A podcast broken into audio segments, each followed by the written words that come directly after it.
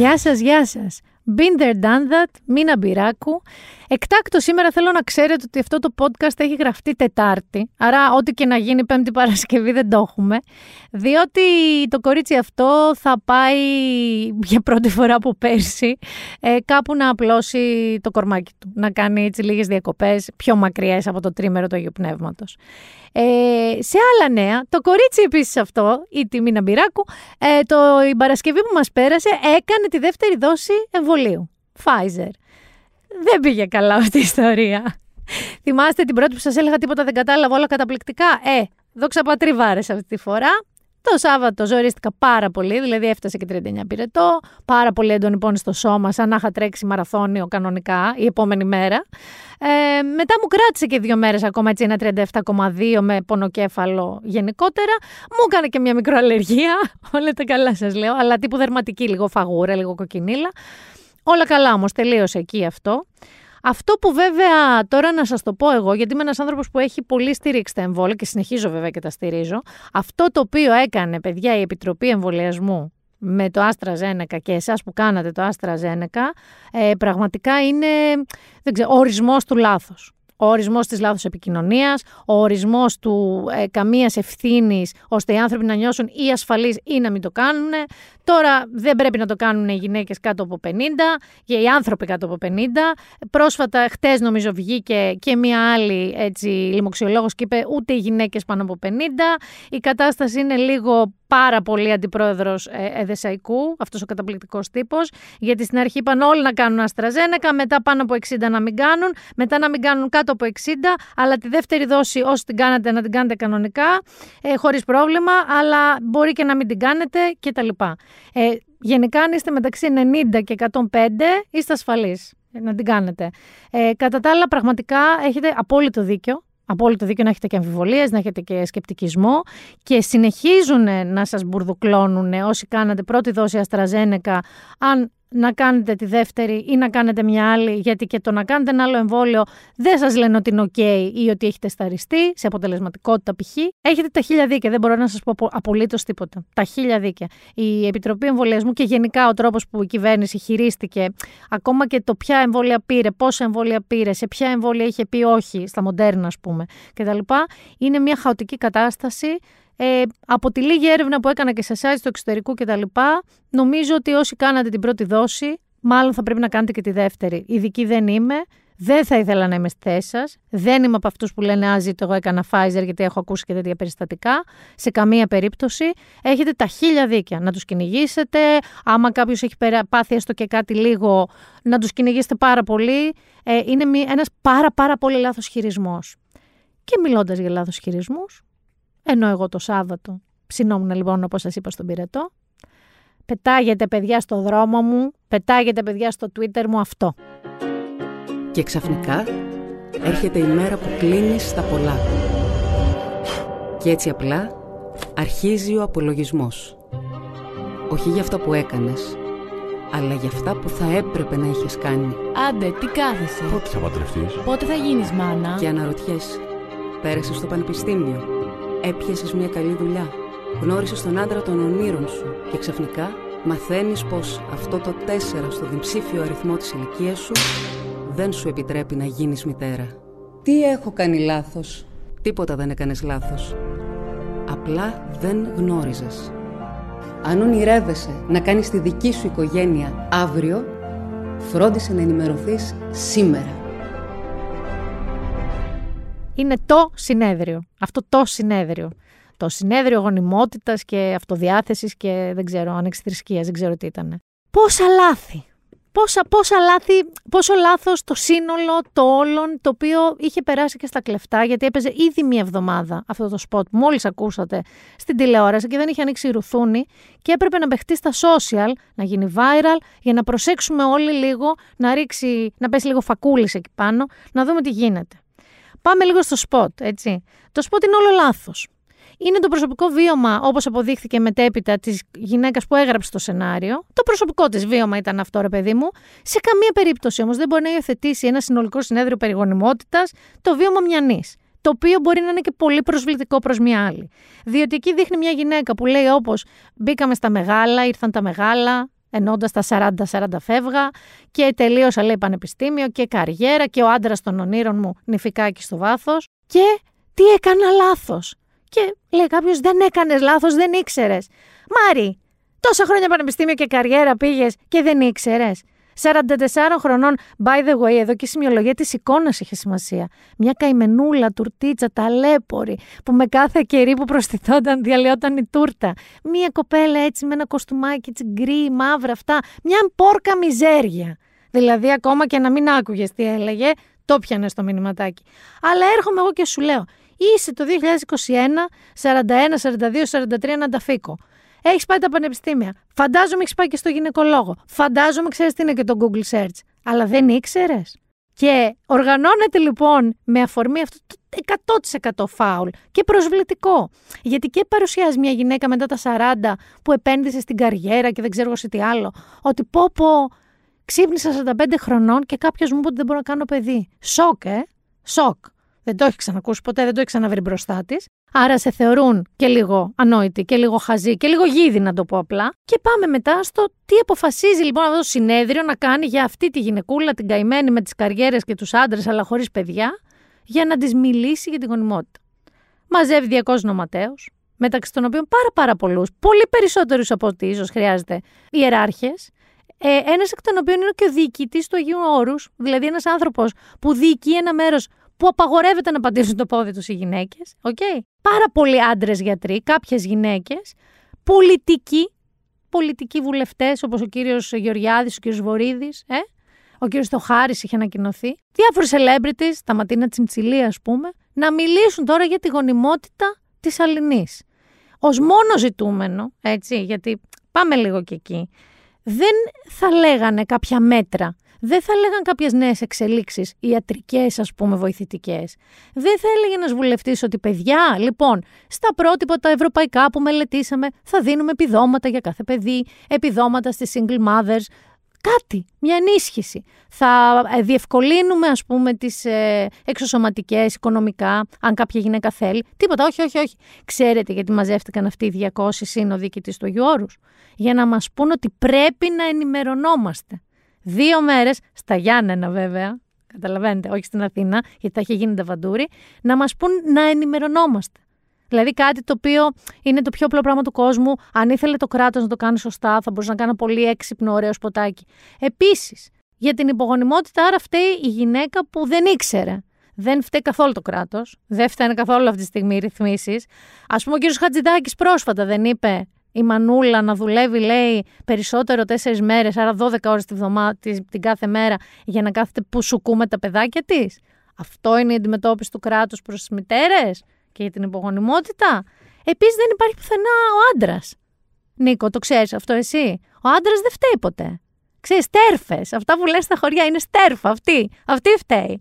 Ο άντρας, ρε παιδί μου, και η δική του γονιμότητα, όλοι το ξέρουμε αυτό. Καταρχάς είναι ενημερωμένος ξεκάθαρα από την έκτη δημοτικού, νομίζω, για τη γονιμότητά του. Και κατά δεύτερον, όλοι έχουν γονιμότητα. Δεν παίζει άντρας τώρα που λένε άσφαιρα και τέτοια. Γιατί υπάρχει και αυτό, στα χωριά στέρφα και άσφαιρα. Έτσι τα λένε.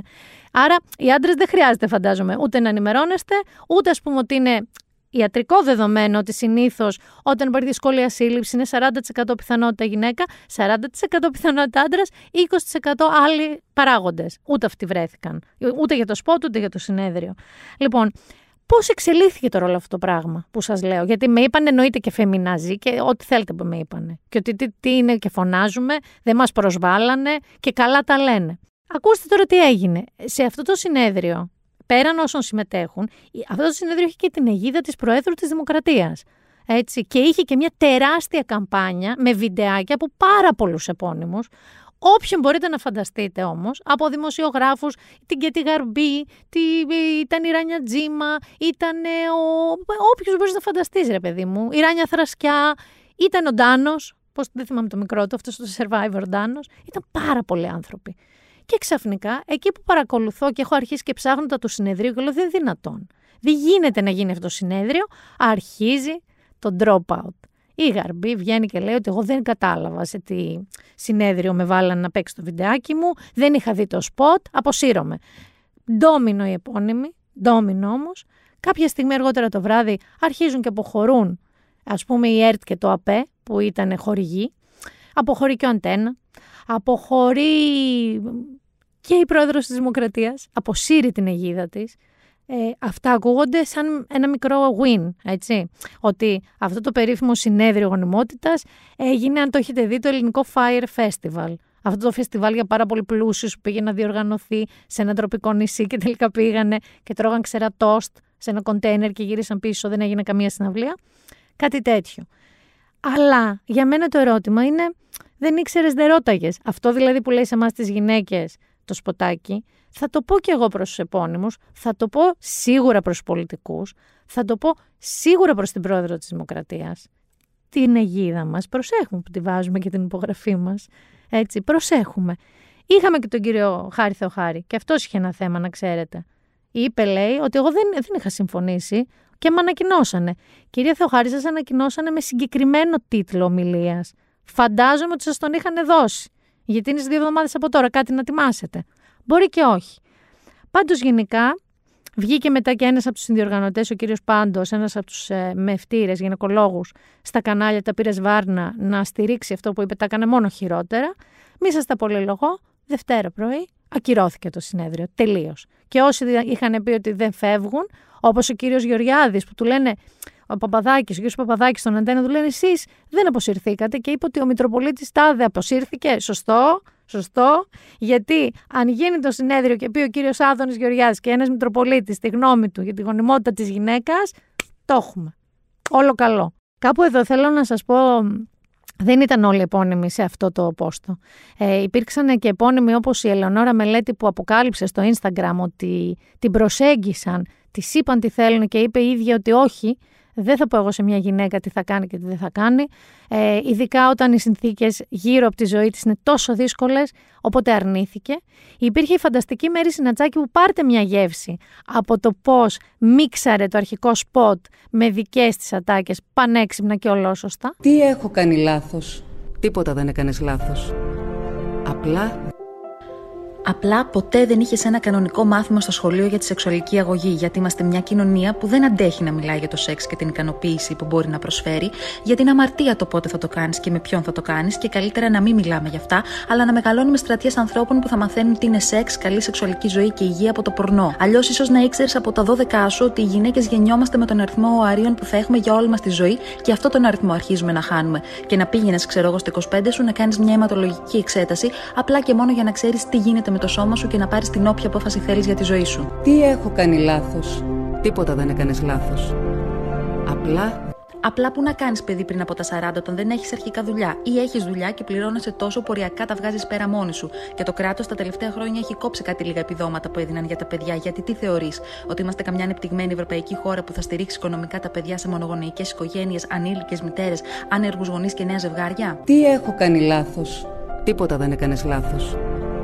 Απλά. Απλά τα θέματα υπογονιμότητας είναι 40% γυναικεία υπόθεση, 40% ανδρική και 20% άγνωστες αιτίες. Για το σποτ δεν βρήκαμε κάποια άγνωστη αιτία να πρωταγωνιστήσει και δεν βρήκαμε και κανέναν άντρα να συμμετέχει γιατί. Που πήγανε οι άντρες 100%. Και ήταν και πολύ ακριβό το μπάτζετ όσων έχουν μείνει στη χώρα και λογικό πάει με τη ζήτηση αυτό. Και υπήρχαν και πάρα πολλοί βέβαια άντρες οι οποίοι πήραν θέση και εναντίον όλου αυτού του πράγματος κτλ. Για να βάλω λίγο εδώ τα πράγματα στη θέση τους, θέλω να σας πω κάτι δεν είμαστε καθόλου οι γυναίκες που διαμαρτυρόμαστε εναντίον ενός συνεδρίου για τη γονιμότητα και κυρίως την υπογονιμότητα και την υπογεννητικότητα. Έτσι. Εδώ να πω ότι έγινε το έκτο ιατρικό συνέδριο για αυτόν ακριβώς το λόγο πριν λίγους μήνες, δύο μήνες και αυτό με τους παπάδες, τους πολιτικούς και τους celebrity είναι κάτι τελείως άλλο.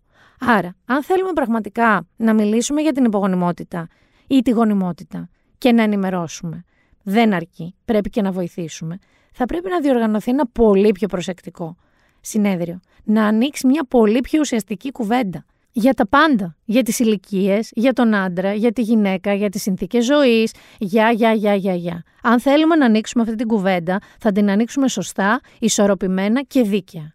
Όχι βάζοντας το στόχαστρο, Αχ, την καημένη τη Σαραντάρα. Αχ, την καψερή.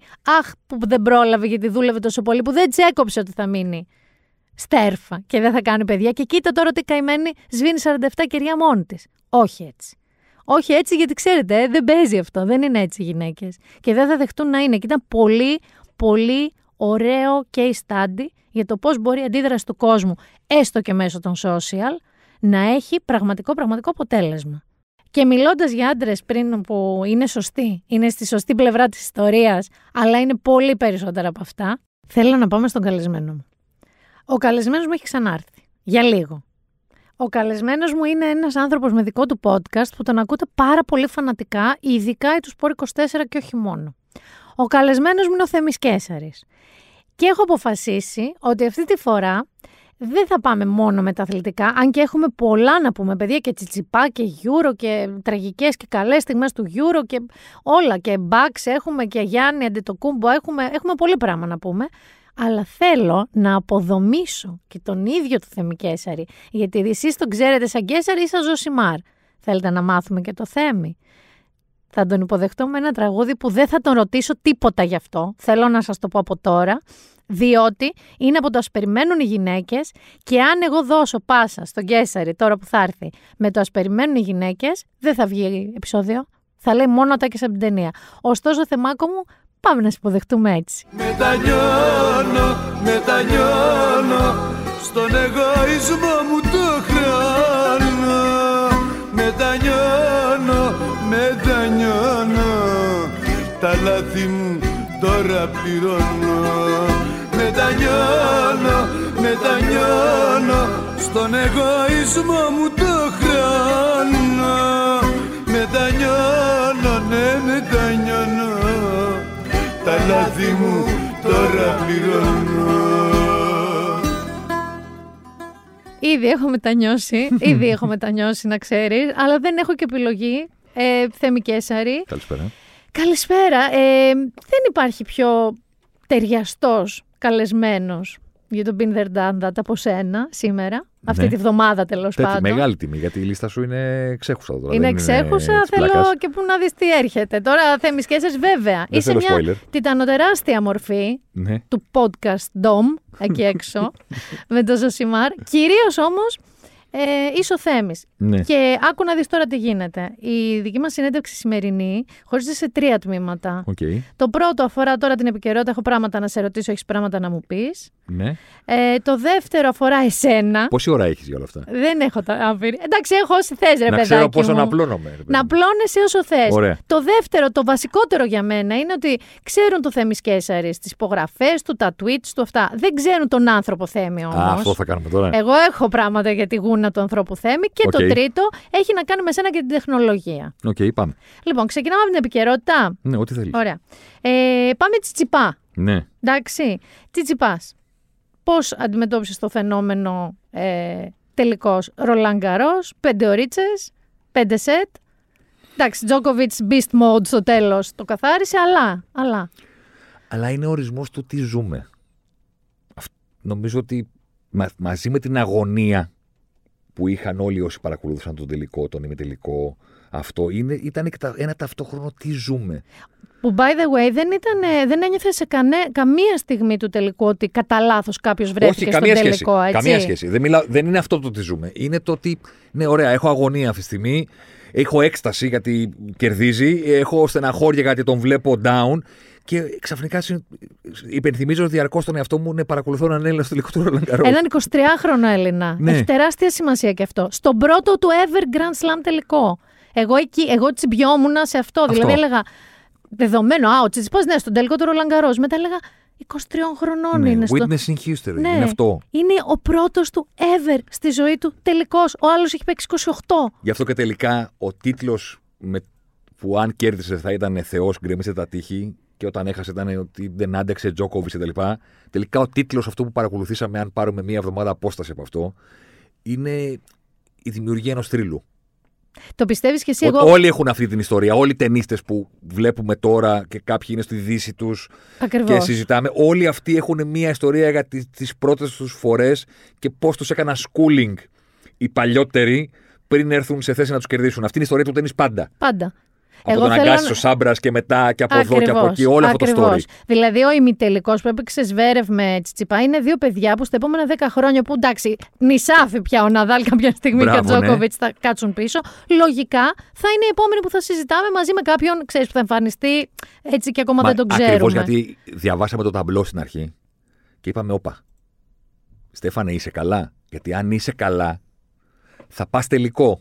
Ναι, ναι, ναι. Γιατί έχει μοιραστεί το ταμπλό και οι παλιοί παίζουν Μεταξύ απέ- τους. μεταξύ τους και εσείς η, η Η- new generation που εδώ και 10 χρόνια έχετε στο τέννη, γιατί κανένας δεν προ- είχε προβλέψει ότι θα είναι τέτοια η διάρκεια του Big 3, ναι. είναι στο άλλο ταμπλό. Οπότε αν είσαι καλά, ο δρόμος για τον τελικό είναι, Είναι εκεί. είναι εκεί. Είναι μπροστά σου. Έχω εξή ερωτήσεις. Ε, Καταρχάς, ναι, μου λένε πολλοί, ε, ε, με χέσανε ότι τύπου Τι; καλά τώρα ανακαλύψει το τέννη και το Τσιτσιπά. Λέει, όχι. Αλλά ας πούμε, ανακάλυψα από πέρσι μέχρι φέτος, για παράδειγμα, ότι ο Τσιτσιπάς κατάφερε να τυθασεύσει σε μεγάλο βαθμό τον Εύρο, τον 22 και το ξέρεις, Τζόρας και Νεύρα και Μάκενρο, ρακέτε κάτω και Όλο αυτό. τέτοια. Ε, βρήκε μια τρομερή ευφυα στο παιχνίδι του. Που δεν είχε πέρσι τέτοιο βαθμό και τρομερή ψυχραιμία μέχρι ένα σημείο. Ακόμα πρέπει να διαχειριστεί αυτό το σετ που βουλιάζει να ξανασηκωθεί. Αυτό είναι θέμα εμπειρίας για μένα, αν με ρωτάς. Ένας καλός μου φίλος. Ε, το τέννη είναι η ζωή του. Μμμ. Ήταν από αυτούς που ήταν πρωταθλητές στην Ελλάδα μικρή. Δεν έγινε ποτέ κάτι. Και το παρατσούκλι του, του φίλου μου του Νικόλα, είναι teacher. Έτσι τον φωνάζουμε στην παρέα. διότι- Teacher, ναι, γιατί είναι δάσκαλος τένις. Οκ. Αυτή είναι η δουλειά του. Ναι. Οπότε είναι ο my guy Ναι, ναι, ναι. εδώ και πάρα πολλά χρόνια. Με Φέντερερ, πριν εμφανιστεί κανένα Στεφάνος που ήξερα λόγω του teacher ότι υπάρχει. Ότι έρχεται. Κάποιος. Όταν Ναι. λέμε ότι έρχεται, δεν έρχεται να παίξει τελικό Ρολάν Γκαρός. Όχι, αλλά ότι θα Έχουμε- τον συζητήσουμε. Έχουμε κάποιον. Ο teacher, όχι για τον Στέφανο, και έχει σημασία αυτό, γιατί θέλω να πω ότι δεν είναι μια κουβέντα που μου είπανε για τον Τσιτσιπά. Όποτε μιλούσαμε για τέννη πριν εμφανιστεί ο Τζιτσιπά, μου λέγε πάντα το ίδιο πράγμα. Να ξέρεις, μου λέει ότι οι 50 καλύτεροι ταινίστε του κόσμου μπορούν να κάνουν όλοι τα ίδια χτυπήματα. Μμμ. Του λέω κάτσε ρε παιδί μου, δεν έχει. Όχι. Όλοι μπορούν να κάνουν τα ίδια χτυπήματα. Ναι, είναι το τεχνικό κομμάτι του Ναι, τέννη. μπορούν να κάνουν ό,τι θέλουν. Όλοι θα πετύχουν την μπάλα, όλοι μπορούν να, να ανοίξουν την πύρα στα 35 μέτρα με ένα μπαλάκι, μπορούν να κάνουν ό,τι φανταστείς. Η διαφορά του πρώτου με το νούμερο 50 είναι η συνέπεια στο φωτοχτύπημα, Ναι, βέβαια. η οποία έχει να κάνει μόνο με το πνευματικό κομμάτι. Με τίποτα άλλο. Όλοι μπορούν να το κάνουν αυτό το χτύπημα. Μ' αρέσει- Αυτός που το κάνει 9 φορές στις 10 είναι πιο ψύχρεμος, Ακριβώς. πιο ήρεμος, πιο έμπειρος, πιο ρομπότ. Γιατί είναι μια λέξη που Federer. χρησιμοποιήσαμε πολύ για τον ε, Τζοκόβιτ, ο Και οποίος ο Τζόκοβιτ κλειδώνει. ρομπότ. Ναι, ναι, κλειδώνει ναι, ναι, ναι. Και σου λέει εντάξει, άντε να πούμε ότι ο Φέντερερ έχει ένα παραπάνω κλάσ στο χτύπημα του. Όλοι οι υπόλοιποι κάνουν πάνω κάτω τα ίδια χτυπήματα. Ισχύει. Απλώς είναι αυτή η διαφορά. Και το άλλο που παίζει πολύ και στην μπάλα, εξού και κάποιοι παίχτες έχουν και διάρκεια μεγαλύτερη των χρόνων που θα επιτρεπόταν, είναι αυτό που λέμε η φύ- το διάβασμα της φάσης ή η καθοδήγηση της φάσης εκεί που θες εσύ να την πας. Άρα, ναι, έχει απόλυτο δίκιο ο teacher σου. Πάμε τώρα σε κάτι άλλο. Τι; Ε, σε σχέση με τον Τζιτζιπά, μπορείς να διαχωρίσεις τον άνθρωπο από το Twitter του; Γιατί ε, είχα και πολλά τέτοια, δηλαδή περιστατικά ότι τώρα με τον κακομαθημένο που είχε πει αυτό για τις γυναίκες, για τα χάροτζ, για τον Ντουμπάι, για σου πω αυτό κάτι. και για εκείνο και για τα άλλο. Θα σου πω το εξής. Είναι, είναι μια ερώτηση legit γιατί είναι δύσκολο, είναι περίεργο. Συμφωνώ. Και είναι και μια ερώτηση που κατά τη γνώμη μου δεν έχει απάντηση. Δηλαδή, κάποιος που δεν το διαχωρίζει, δεν μπορώ να του βάλω χέρι. Ναι, ναι, ναι.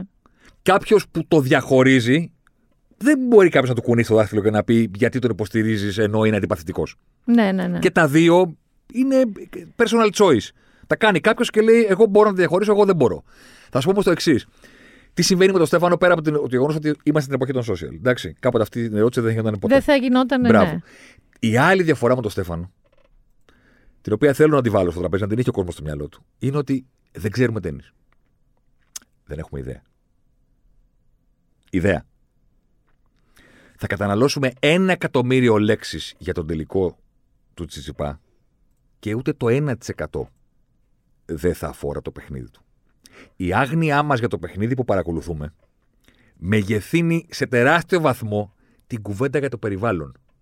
Το περιβάλλον πάντα υπάρχει. Ναι, ναι, ναι. Ο Ροναλντίνιο να είσαι, κάποιοι λένε Μ' αρέσει που γελάει, κάποιοι λένε Εμένα δεν μ' αρέσει που γελάει. Καλά, κοίταξε, η αλήθεια είναι Θέλω ότι. να πω ότι πάντα είναι υπάρχει το, το ο- κομμάτι του γύρω-γύρω. Βέβαια, ο Τσιτσιπάς είναι και close to home. Γιατί ακόμα και αυτοί που λένε Εμένα δεν με ενδιαφέρει που είναι Έλληνας, δεν τον γουστάρω, δεν τον στηρίζω. Ναι, οκ. Οι ίδιοι όμως θα πούνε ότι ο Τζόκοβιτς έπαθε ψέκα, Ναι. μετά είναι αντιεμβολιαστής, ότι Σωστό. ο Ναδάλ έχει OCD και βαράει 58 φορές το μπαλάκι Μπράβο. μέχρι να ρίξει σερβίς, ότι ο Φέντερερ είναι no human ε, με Ναι, αυτό. την έννοια και χωρίς συναισθήματα Μόνο και τα ψυχή. κλαίει αφού έχει κερδίσει. Ναι, ε, ξέρεις, ε, εννοώ, θα πιαστούμε από κάπου. Απλά και εγώ πιστεύω ότι πιανόμαστε από τον Τσιτσιπά. Γιατί παρά το ότι λένε Εγώ δεν γουστάρω μία που είναι Έλληνας και είναι τέτοιος, ασχολούμαστε επειδή ακριβώς είναι Ένα Έλληνας παράδειγμα και ρε παιδί λέει μου, αυτά. είναι ο Κριστιανό. Ο Κριστιανό από τότε που εμφανίστηκε, από το πρώτο κλάμα το 2004 με τα σκουλαρίκια, με τέιπ από πάνω, γιατί τότε επιτρεπόταν να τα φορά, αλλά έπρεπε να τα καλύπτει. Έπρεπε να τα καλύπτει για να μην σου κοπεί αυτή. Από το πρώτο κλάμα μέχρι τώρα, 17 χρόνια καριέρα, υπάρχει πάντα και το αλλά είναι αντιπαυτικό ή είναι αλαζόν. Ή ε, ο άλλος θα σου πει: Εμένα το μουστάρω γιατί είναι ηγέτης, γιατί κάνει και δείχνει. Αυτό είναι ένα κομμάτι της κουβέντας. Υπάρχουν και εκατομμύρια λέξεις εκεί έξω για το Συμφωνώ. πόσο καλός ποδοσφαιριστής είναι, πόσο συγκλονιστικός ποδοσφαιριστής είναι. Για το Τζιζιπά, ποια είναι, ποια είναι το tweet μας, ποιο tweet έχουμε γράψει; Που να αφορά το παιχνίδι του. Θα σου πω. Ανίδεοι είμαστε. Ανίδεοι, αλλά, αλλά θέλω να πω εδώ ότι πιο Ρολάν Καρό και πιο Wimbledon μεθαύριο, γιατί έρχεται και αυτό, θα σε ρωτήσω λίγο και γι' αυτό, ε, που ακουγόταν στα μπαλκόνια ρούβα τα μπαλάκια. ναι, καλά, εννοείται. Δηλαδή το είδαμε σαν τελικό Ολυμπιακού Παναθηναϊκού στα 90s. Συμφωνώ, 100%. Εντάξει, εγώ, 100%. εγώ στην ε, Άνω Νέας Σμύρνη, αυτά που άκουγα στις γύρω βεράντες. Εννοείται. Ε, ήταν, βλέπετε σίγουρα τέννη. Ναι. Κατάλαβες. Ναι. Ε, Εγώ στο γραφείο στο τελευταίο τελευταίο game που, Που ήταν. Που... ναι, που μ' άρεσε τρομακτικά που τον έβλεπα να μην μπορεί να κερδίσει αλλά die hard Ναι, ναι, ναι. και μ' άρεσε πάρα πολύ αυτό και ήθελα να αντέξει και ένα game ακόμα και ένα game ακόμα και να μην παραδοθεί, να μην παραδώσει το σερβίς του. Κάποια στιγμή ούρλιαξα, κάνε ένα λάθος. Με τρομακτική βρισιά κάνει ένα λάθος ο Τζοκοβίτ και μου έκανε τη χάρη ο Θεός και έκανε λάθος στο επόμενο χτύπημα. Οπότε μου πάνε όλοι άξιο να βρίζεις, να κάνεις τα δείχνεις. I get that. Αλλά συζητάμε για τα περιβάλλον γιατί είμαστε άσχετοι. Και δεν μπορώ να αποφασίσω τελικά. Είναι καλό που δεν ξέρουμε τέννη. Είναι κακό που δεν ξέρουμε τέννη γιατί δεν μπορούμε να καταλάβουμε πόσο καλός είναι. Πραγματικά. Ή είναι καλό που δεν ξέρουμε τέννη για να μην το φέρουμε σε επίπεδο καφενείου σε πέντε χρόνια και να λέμε κάνε αυτό και κάνε εκείνο. Κοίτα, άκου. Επειδή αυτό θα το πληρώνω του χρόνου θα έρθει. Ναι. Διότι, τι εννοώ. Ο Τσιτσιπά, χτυπάω και ένα ξύλο γιατί είναι Ναι. αθλητή ο άνθρωπος. Αν δεν πάθει κάτι, κάποιο τραυματισμό, κάτι που να τον αναγκάσει να αποσυρθεί, είναι on his way. Δηλαδή, το ότι ο Τσιτσιπάς στον τελικό τάδε, US Open, Australia, ε, Wimbledon τώρα τον Ιούνιο, θα είναι. Ημιτελικό ή τελικό, ε, θα παίζει εκεί. Έχει μια πορεία. Άρα, ε, φυσικά και θα έχουμε καφενείο Ναι, του εννοείται. τέννις. Οκ. Φυσικά και θα έχουμε και τι είναι αυτό το spin και τι είναι αυτό το drop shot και Ναι. τι είναι αυτό το ένα και το άλλο. Και όταν σου είπα στο πρώτο σετ ότι πρέπει να το κάνεις, με κοροϊδεύε και Είμαι- το με βλέπεις με το κάνει τώρα και κοροϊδεύες. τέρα. Ακριβώς. Ναι, μπράβο. Πιστεύεις ότι στο Wimbledon που είναι πολύ κοντά σε αυτή την τεράστια πρώτη του εμπειρία στο- που του πήραμε την παρθενιά ας πούμε στα τελικούς Grand Slam Ναι. θα σταθεί στο ύψος εντός των περιστάσεων θα μπει ξέρω εγώ στο ημιτελικούς ή πιστεύεις ότι θα, θα, θα ξεφουσκώσει λίγο μέσα του; Δεν έχω ιδέα. Δεν έχεις ιδέα. Αποσύρθηκε ένα, από ενδια- ένα ενδιάμεσο. Ναι εντάξει ναι. Ναι, το, παρα- το κάναμε skip. Εντάξει, υπάρχει η έφραση αν είσαι χωματάς ή αν είσαι τι είσαι. Αυτός ακόμα νομίζω δεν έχει οριστεί. Το χόρτο του δεν, το χόρτο μέχρι στιγμής δεν είναι το καλύτερό μας. Δηλαδή στο χώμα έχουμε κάνει κάποια πράγματα. Στη σκληρή επιφάνεια πήραμε τον πρώτο Grand Slam που ήταν το συνολικό. Ναι. Έχουμε κάτι δείξει. Στο χόρτο ακόμα με τη λευκή στολή εδώ Wimbledon Royal Box από πίσω. Ε, United προσέκο και Kingdom, φραουλίτσες ναι, μπράβο, και τέτοια. τα λοιπά. Και πήγαινε η κυρία Αγκάση να αλλάξεις που είχε εμφανιστεί με τον τζιν σχισμένο στο τσάκι για μη φας γιαούρτι με πέτσα. Εντάξει.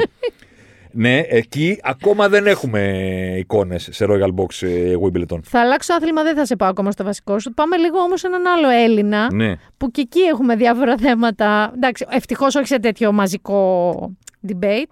Ε, τι κάνει ο Γιάννης μας, Τι κάνει ο Γιάννης μας, Τώρα γιατί. που ρωτάς, Ναι, δεν είμαστε πολύ καλά. δεν είμαστε. Κοίτα, έτυχε την ημέρα που με ρωτάς να έχω ξυπνήσει 6 ώρα το πρωί. Μμμ. Και Η σε... μέρα που σε ρωτάω, συγγνώμη για να, να κάνω εδώ ένα sum up, την Κυριακή που μας πέρασε, έτσι, Ναι. ε, ξεκινήσαμε όλοι ε, με τσιπά. Προχωρήσαμε ενδιάμεσα με διάφορους αγώνες ποδοσφαίρου που είχε και Αγγλία-Κροατία και It's Coming Home, εγώ είχα και ουρλιαχτά στο σπίτι μου Εννοείται. ταυτόχρονα.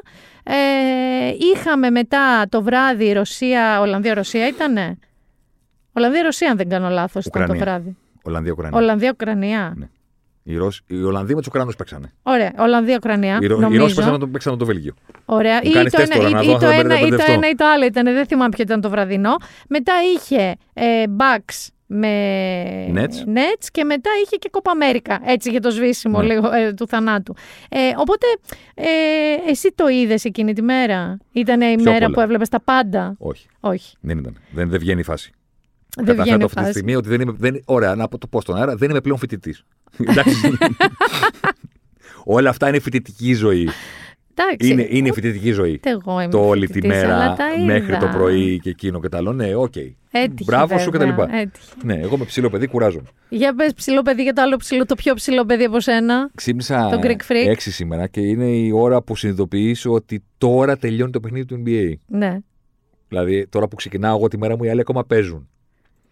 Και έτυχε να, νι- να είμαι στον υπολογιστή στις 6 και κάτι, ε, όταν υπήρχαν οι αντιδράσεις για το τέλος του πέμπτου παιχνιδιού της σειράς με τους Nets. Πρώτον, κέρδισαν οι Nets. Δεύτερον, κέρδισαν οι Nets χωρίς στην πραγματικότητα τους δύο από τους τρεις superstars τους, επειδή ο Durant έκανε ένα παιχνίδι καριέρας που θεωρείται ήδη ένα από τα κορυφαία παιχνίδια στην ιστορία των playoff. Έκανε, 41, έκανε, Πόσους τρι- πόντους; έκανε triple double με 49 πόντους. Ωραίος. Οκ, και έβαλε και το τρίποντο στα 40 δευτερόλεπτα πριν το τέλο κτλ. Παρότι στην Αμερική υπάρχει η κουλτούρα της αποθέωσης του νικητή και τα φώτα έχουν πέσει όλα στον Durant, η, το timing που μου κάνει την ερώτηση για τον Γιάννη δεν είναι καλό. Μμ. Δηλαδή, έχουμε μαζέψει πάνω μας αρνητικά σύννεφα αυτή τη στιγμή. Γιατί, γιατί η. Σαν τον καιρό τη βδομάδα που πέρασε. Ναι, γιατί γρήγορα. η Dream Team των Nets ήταν πληγωμένη, γιατί όλη η Αμερική πίστεψε ότι τώρα είναι η ευκαιρία των Bucks και γιατί οι Bucks έχασαν αυτό το παιχνίδι. Ναι, μπράβο Durant φοβερός, αλλά οι Bucks προηγούνταν με 17 πόντους. Δεν χειρίστηκαν καλά κα- τίποτα από όλα αυτά που δημιουργήθηκε αυτό το παιχνίδι. Ο Γιάννης, ναι, τα νούμερα του πάντα ψηλά. Αλλά δεν το πήρε στην πλάτη του όλο. Αλλά υπάρχει. Εγώ είδα να ξεκινάει ήδη μια κουβέντα ότι είσαι φανταστικός, αλλά πρέπει μάλλον να εγκαταλειφθεί νωρίς το σχέδιο ότι θα πάρεις δαχτυλίδι όντας ο The Man. Ναι, ναι, ναι, κατάλαβα. Κατάλαβα. Τι λες ότι. Πρέπει να εγκαταλειφθεί, είσαι φανταστικός, αλλά εσύ, η μπάλα και όλοι τους δεν θα το πάρεις. Ναι, κατάλαβα τι λες. Φτιάξτε ένα άλλο σχέδιο. Είδα αυτή την κουβέντα ξύπνησα το πρωί. Θα μου πεις τώρα είσαι ανώμαλος. Εντάξει, τώρα και εσύ τι είδες; Ε, ναι, τι ε, είδες; Ε, μέχρι να ξεκινήσω να δουλεύω, γιατί έπρεπε να δουλέψω για κάποιους λόγους τόσο νωρίς. Ε, ε, στον καφέ και στο ξύπνημα έβλεπα. Ήμουν, πέτυχα αυτό στο Twitter. Σε πηδάω άθλημα. Ναι. Πάμε τώρα Euro, so far. Ναι. Είναι ένα Euro που ε, έχει δώσει. Εντάξει. Έχει δώσει τα κάτι της του. Ε, κοίτα, δεν είμαστε γκρινιάριδες. Ναι, δηλαδή. Εντάξει. κοίταξε, Απλά και- μεγαλώνοντας, καταλαβαίνεις ότι χάνεται κάπου ο νεανικός Τι είσαι ενθουσιασμός. εσύ, με, τη- με ποια ομάδα είσαι; Με την Αγγλία πάντα. Ακόμα, μωρέ. Τι εννοείται. Ακόμα, always, μωρέ. always, always, Εγώ always. είμαι, το δήλωσα και στο σπίτι ξεκάθαρα. Ναι, Ναι. εντάξει, it's coming home. Ναι. Μου το έχει βάλει το it's coming home. Ναι, come on, το έχω England. ακούσει 300 Υπάρχει και ωραίο δισεκατομμύρια τραγούδι. φορές. Υπάρχει και ωραίο τραγούδι. Μπορεί και να υπάρχει, Δεν Θέμη. υπάρχει, δεν υπάρχει. Ε, εγώ είμαι allez les bleus. Ξεκάθαρα, Γαλλία, Ό- δεν υπάρχει, δεν με ενδιαφέρει τίποτα. Ό,τι χειρότερο. Ε, ναι, εντάξει, ό,τι χειρότερο. Είδα κι εγώ χθε ένας sprint έτσι λίγο μου φύγανε τα μάτια. Το κυνήγαγα, έλεγα τι έγινε τώρα. Τον Μπαπέ λες τώρα. Ναι, Μπαπέ. εντάξει, το παιδί δεν πιάνεται. Ναι. Και με, έχω και μια μεγάλη αγάπη στον Καντέ. Εγώ ναι. έχω ταύτιση. Εγκολό καντέ. Οκ, το δέχομαι. Γενικά έχω, δια, εντάξει, έχω, δια, έχω αγάπη στη Γαλλία και τη χάρηκα με τη Γερμανία και τη συγχαίρω με τη Γερμανία, οπότε αυτό. Αλλά είδαμε και καλούς αγώνες ήδη, που είναι πολύ νωρίς ακόμα. Ναι. Είδαμε και το τραγικό αυτό με τον Έρικσεν. Εντάξει. Πάγωσε το σύμπαν. Κοίτα, στα υπόλοιπα, για να σου το πω έτσι, είμαστε ακόμα στα μπαλέτα. Οκ, δεν έχει βγει. Τίποτα. Στα μπαλέτα είμαστε. Μμμ. Δηλαδή από τα, από τα 10 πρώτα τραπέζια έχει έρθει, έχουν έρθει τα δύο ακριανά. Α, τόσο νωρίς είμαστε στο Είμαστε, μπουζούκι. είμαστε, θα σου πω γιατί είμαστε τόσο νωρίς. Γιατί στο Euro περνάνε και οι 4 από τους 6 τρίτους των ομίλων. Σωστά. Δηλαδή γίνονται όλο αυτό το πράγμα για να μειωθούν οι 24 ομάδες να πάνε 16. Δεν υπάρχει δράμα. Ακόμα, Υπάρχει, ναι. αλλά δεν αποκλείεται κάποιος. Μμμ. Ούτε περνάει κάποιος. Δηλαδή, καταλαβαίνεις τι θέλω να σου Από τα πω. παιχνίδια που έχεις δει και θέλω να τονίσω και να θυμίσω ότι είναι Τετάρτη σήμερα που ηχογραφούμε, γιατί η αφεντιά μου θα λείπει και θα μπανιαρίζεται Μπράβο. τι επόμενες δύο μέρες. Πολύ ωραία. Και πολύ καλά θα κάνει. Ε, από το μέχρι στιγμής, λοιπόν, σήμερα που είναι Τετάρτη και έχουμε δει τους αγώνες που έχουμε δει. Από την περασμένη Παρασκευή. Έχεις ξεχωρίσει κάτι που. Αυτό που λέμε διαμαντίνει, ότι κάτι μπορεί να κάνει που δεν το περιμένουμε; Η Ιταλία μας άρεσε. Μμμ. Το λέω, θα μου πεις η Ιταλία μεγάλη δύναμη κτλ. Όχι πλέον εδώ και Ναι, ένα αλλά είχαν διάστημα. χάσει το προηγούμενο Μουντιάλ. Οπότε. Να σου πω ένα φοβερό για την Ιταλία. Ναι. Από το, δι- το 2006 πήραν το Μουντιάλ. Ξέρω, το θυμάσαι Γκρόσο, Ζιντάν, αυτά, Ματεράτς και τέτοια. Ε, ωραία, έχουν περάσει 15 χρόνια. Σε αυτά τα 15 χρόνια που έχουν περάσει από τότε, η Ιταλία έχει λιγότερες νίκες στο Μουντιάλ από την Ελλάδα. Σοβαρά μιλάς. Πήγανε στο Μουντιάλ του 10 και στο Μουντιάλ του 14. Αμφότερες οι χώρες, λείψαμε από το Μουντιάλ του 18. Γίνανε δύο Μουντιάλ. Οι Ιταλοί έχουν κάνει μία νίκη σε αυτά τα δύο Μουντιάλ. Εμείς κάναμε Εμείς έχουμε περισσότερο. κάνει δύο. Έλα ρε. Νίκησαμε την Ιγύρια και την ακτή Λεφαντοστό όταν προκριθήκαμε. Εντάξει, το είναι 14. αυτό που λένε ότι θα φτάσει πια στον πάτο, the only ways up, μάλλον. Ναι, ναι, δηλαδή θέλω να πω ότι Γι' αυτό, συν το γεγονός ότι έχασαν το Μουντιάλ της Ρωσίας, και ήταν μεγάλο στραπάτσο για αυτούς. Ναι, ήταν. Πέσανε και στο ενακτήριο παιχνίδι. Φρέσκι, φοβερή φράτζα ο Μαντσίνη, φοβερό κοστούμι, Φοβερός. άλλο χρώμα παντελόνι, Φοβερός, σακάκι φοβερός. κτλ. Νομίζω πρέπει να Ιταλικό είναι ο πιο μαλλί. ωραίος ε, προπονητής φέτος μακράν. Ο Ναι, προπονητής σω- της ναι, Ιταλία. να σου πω κάτι, γιατί η Ιταλία την έγκλη του παρελθόντος στο. Μαλντίνιδε και τέτοια Αυτά δεν τα έχει. Την έχει χάσει. Ούτε, ούτε για αστείο. Οπότε αυτή η φράτσα του Μαλντίνη κάπου έπρεπε να εμφανίζεται στο. Ε, Μας γήπεδο. προέκυψε ο Μαντσίνη. Και το πήρε ο Μαντσίνη, εν πάση Ναι, περιπτώσει, ναι, μαζί ναι. με το μάτι. Ε, έχουμε και το Λεβ. Εντάξει, μυριζότανε πάλι όμως. Ε. Ναι, οκ, Μπορείς να εντάξει. μου πεις γιατί μυρίζεται. Να σου πω Πιάνει πράγμα- πράγματα που δεν θα έπρεπε να πιάνει δημοσίως, δηλαδή τις μύτες του, δεν θα πω το άλλο. Ναι. Το crotch, θα το πω αγγλικά, Μπράβο, που γιατί ναι, είναι οκ. πιο εύηχο. Και μετά πάει και μυρίζει τα χεράκια του. Δηλαδή και η κάμερα, να σου πω και κάτι, δεν τον κυνήγαγε κιόλας. Τρεις φορές τον πω έδειξε. κάτι, πιστεύω Τρεις ότι- φορές μυριζόταν Πιστε- ο Πιστεύω ότι αυτή τη άνθρωπος. φορά έπαιξε μια υπερβολή και πιστεύω ότι απλά βάζει τα χέρια του στα χείλη και στηρίζεται. Και φαίνεται σαν να τα μυρίζει. Θέμη μύριζε. Οκ. το Θέμη δέχομαι. μύριζε. Το Κουνιόντουσαν δέχομαι. τα ρουθούνια του, δηλαδή το είδα και το Και εγώ ξαναείδα. τρι- Και ο Μίλλερ πόσο χρονών είναι, πότε θα φύγει ο, Βον- ο Βόλντεμορτ αυτός, ο Βόλντεμορτ. Ο Μίλλερ ποτέ. Ναι. Ο Μίλλερ είναι η ελπίδα. Πόσο είναι, 50 παίζει, πόσο Θα σου χρονών πω, είναι. δεν είναι; μεγάλο. Όχι, είναι 34, κάτι Ναι, τέτοιο. δεν είναι μεγάλο. Απλά ο Μίλλερ έχει αυτό το πράγμα που δεν μοιάζει μαθλητή. Ό- Όχι, μοιάζει με θείο. Με- με- Έχει τα, τα, Embarrassing πόδ- uncle. τα πόδια του δεν έχουν την παραμικρή διαφορά με τα δικά μου. την παραμικρή, την παραμικρή. Επειδή έχω αυτή την κατασκευή, δεν έχουν την παραμικρή διαφορά. Οι γάμπες του και η τετρακέφαλή του που είναι ποδοσφαιριστή δεν έχουν διαφορά με τα δικά μου. Καμία, την παραμικρή. Τι, είναι τόσο αντιπαθητικός ο Μίλλερ. Μίλλερ. Ναι, ο Μίλλερ είναι μόνος του. Είναι μια κατηγορία. Δεν υπάρχει άλλο ποδοσφαιριστή για αυτόν στον κόσμο. Αυτός είναι. Εντάξει. Όπως, επειδή ακριβώς αυτός είναι και δεν είναι κάτι που τον μπορεί να το βάλει σε ποδοσφαιρικό καλούπι, έχει τρομερά πάνω κάτω η καριέρα του. Κάποια στιγμή τον βλέπεις και λες: Δεν έχω ξαναδεί για αυτόν. Μετά λες: Τελείωσε. και μετά ξαναεπιστρέφει και μετά ξανά από την αρχή και ξανά από την αρχή. Είναι αυτή η φασούλα του. Εντάξει. Δεν είναι ποδοσφαιριστής. Είναι κάτι σε Alien, εγώ πιστεύω. Είναι, κάτι άλλο. Είναι κάτι άλλο. Είναι κάτι άλλο. Δεν είναι αθλητής καταρχήν. Δηλαδή ο Τσάρτας ήταν πιο αθλητής από τον Μίλλερ. το πήρε κατόρθωμα, ξέρω εγώ. Ναι, όντως είναι. Ερώτηση τώρα Ναι. και σε περνάω στο, στα του θέμεως. ναι, τι; Ωραία. Όλα αυτά που περιγράφουμε είναι συμβαίνουν στο σπιτάκι σου. Ναι, Ναι, είπες και μπουζούκι, είπες και μπαλέτα. ναι. Θέλω λίγο να πούμε, επειδή σε ξέρουν Ζωσιμά, σε ξέρουν Θέμη, σε ξέρουν Καίσαρη. Θέμη δεν ξέρουν πολύ. Ξέρουν, μωρέ, τα λέω εγώ. Τα λέω, είμαι ανοιχτός. Είσαι ανοιχτός. Ναι, τα λέω. Θέλω να μου πεις, Βάλια, Ναι, γυναίκα Θέμη, ναι. αγαπημένη Βάλια. Ατός, εκεί θα πάμε. Θα μου πεις πώς βιώνει. Δεν έχω οι- προετοιμαστεί. οι- οι- υπάρχουν οι περίφημες οι σύζυγοι ποδοσφαιριστών και αθλητών. Ναι, οκ, σωστό. Εντάξει, οι οποίες είναι τίποτα, ξέρεις, κορίτσια που. ε, ladies who lunch και ακολουθούν τους συντρόφους τους, περισσότερες.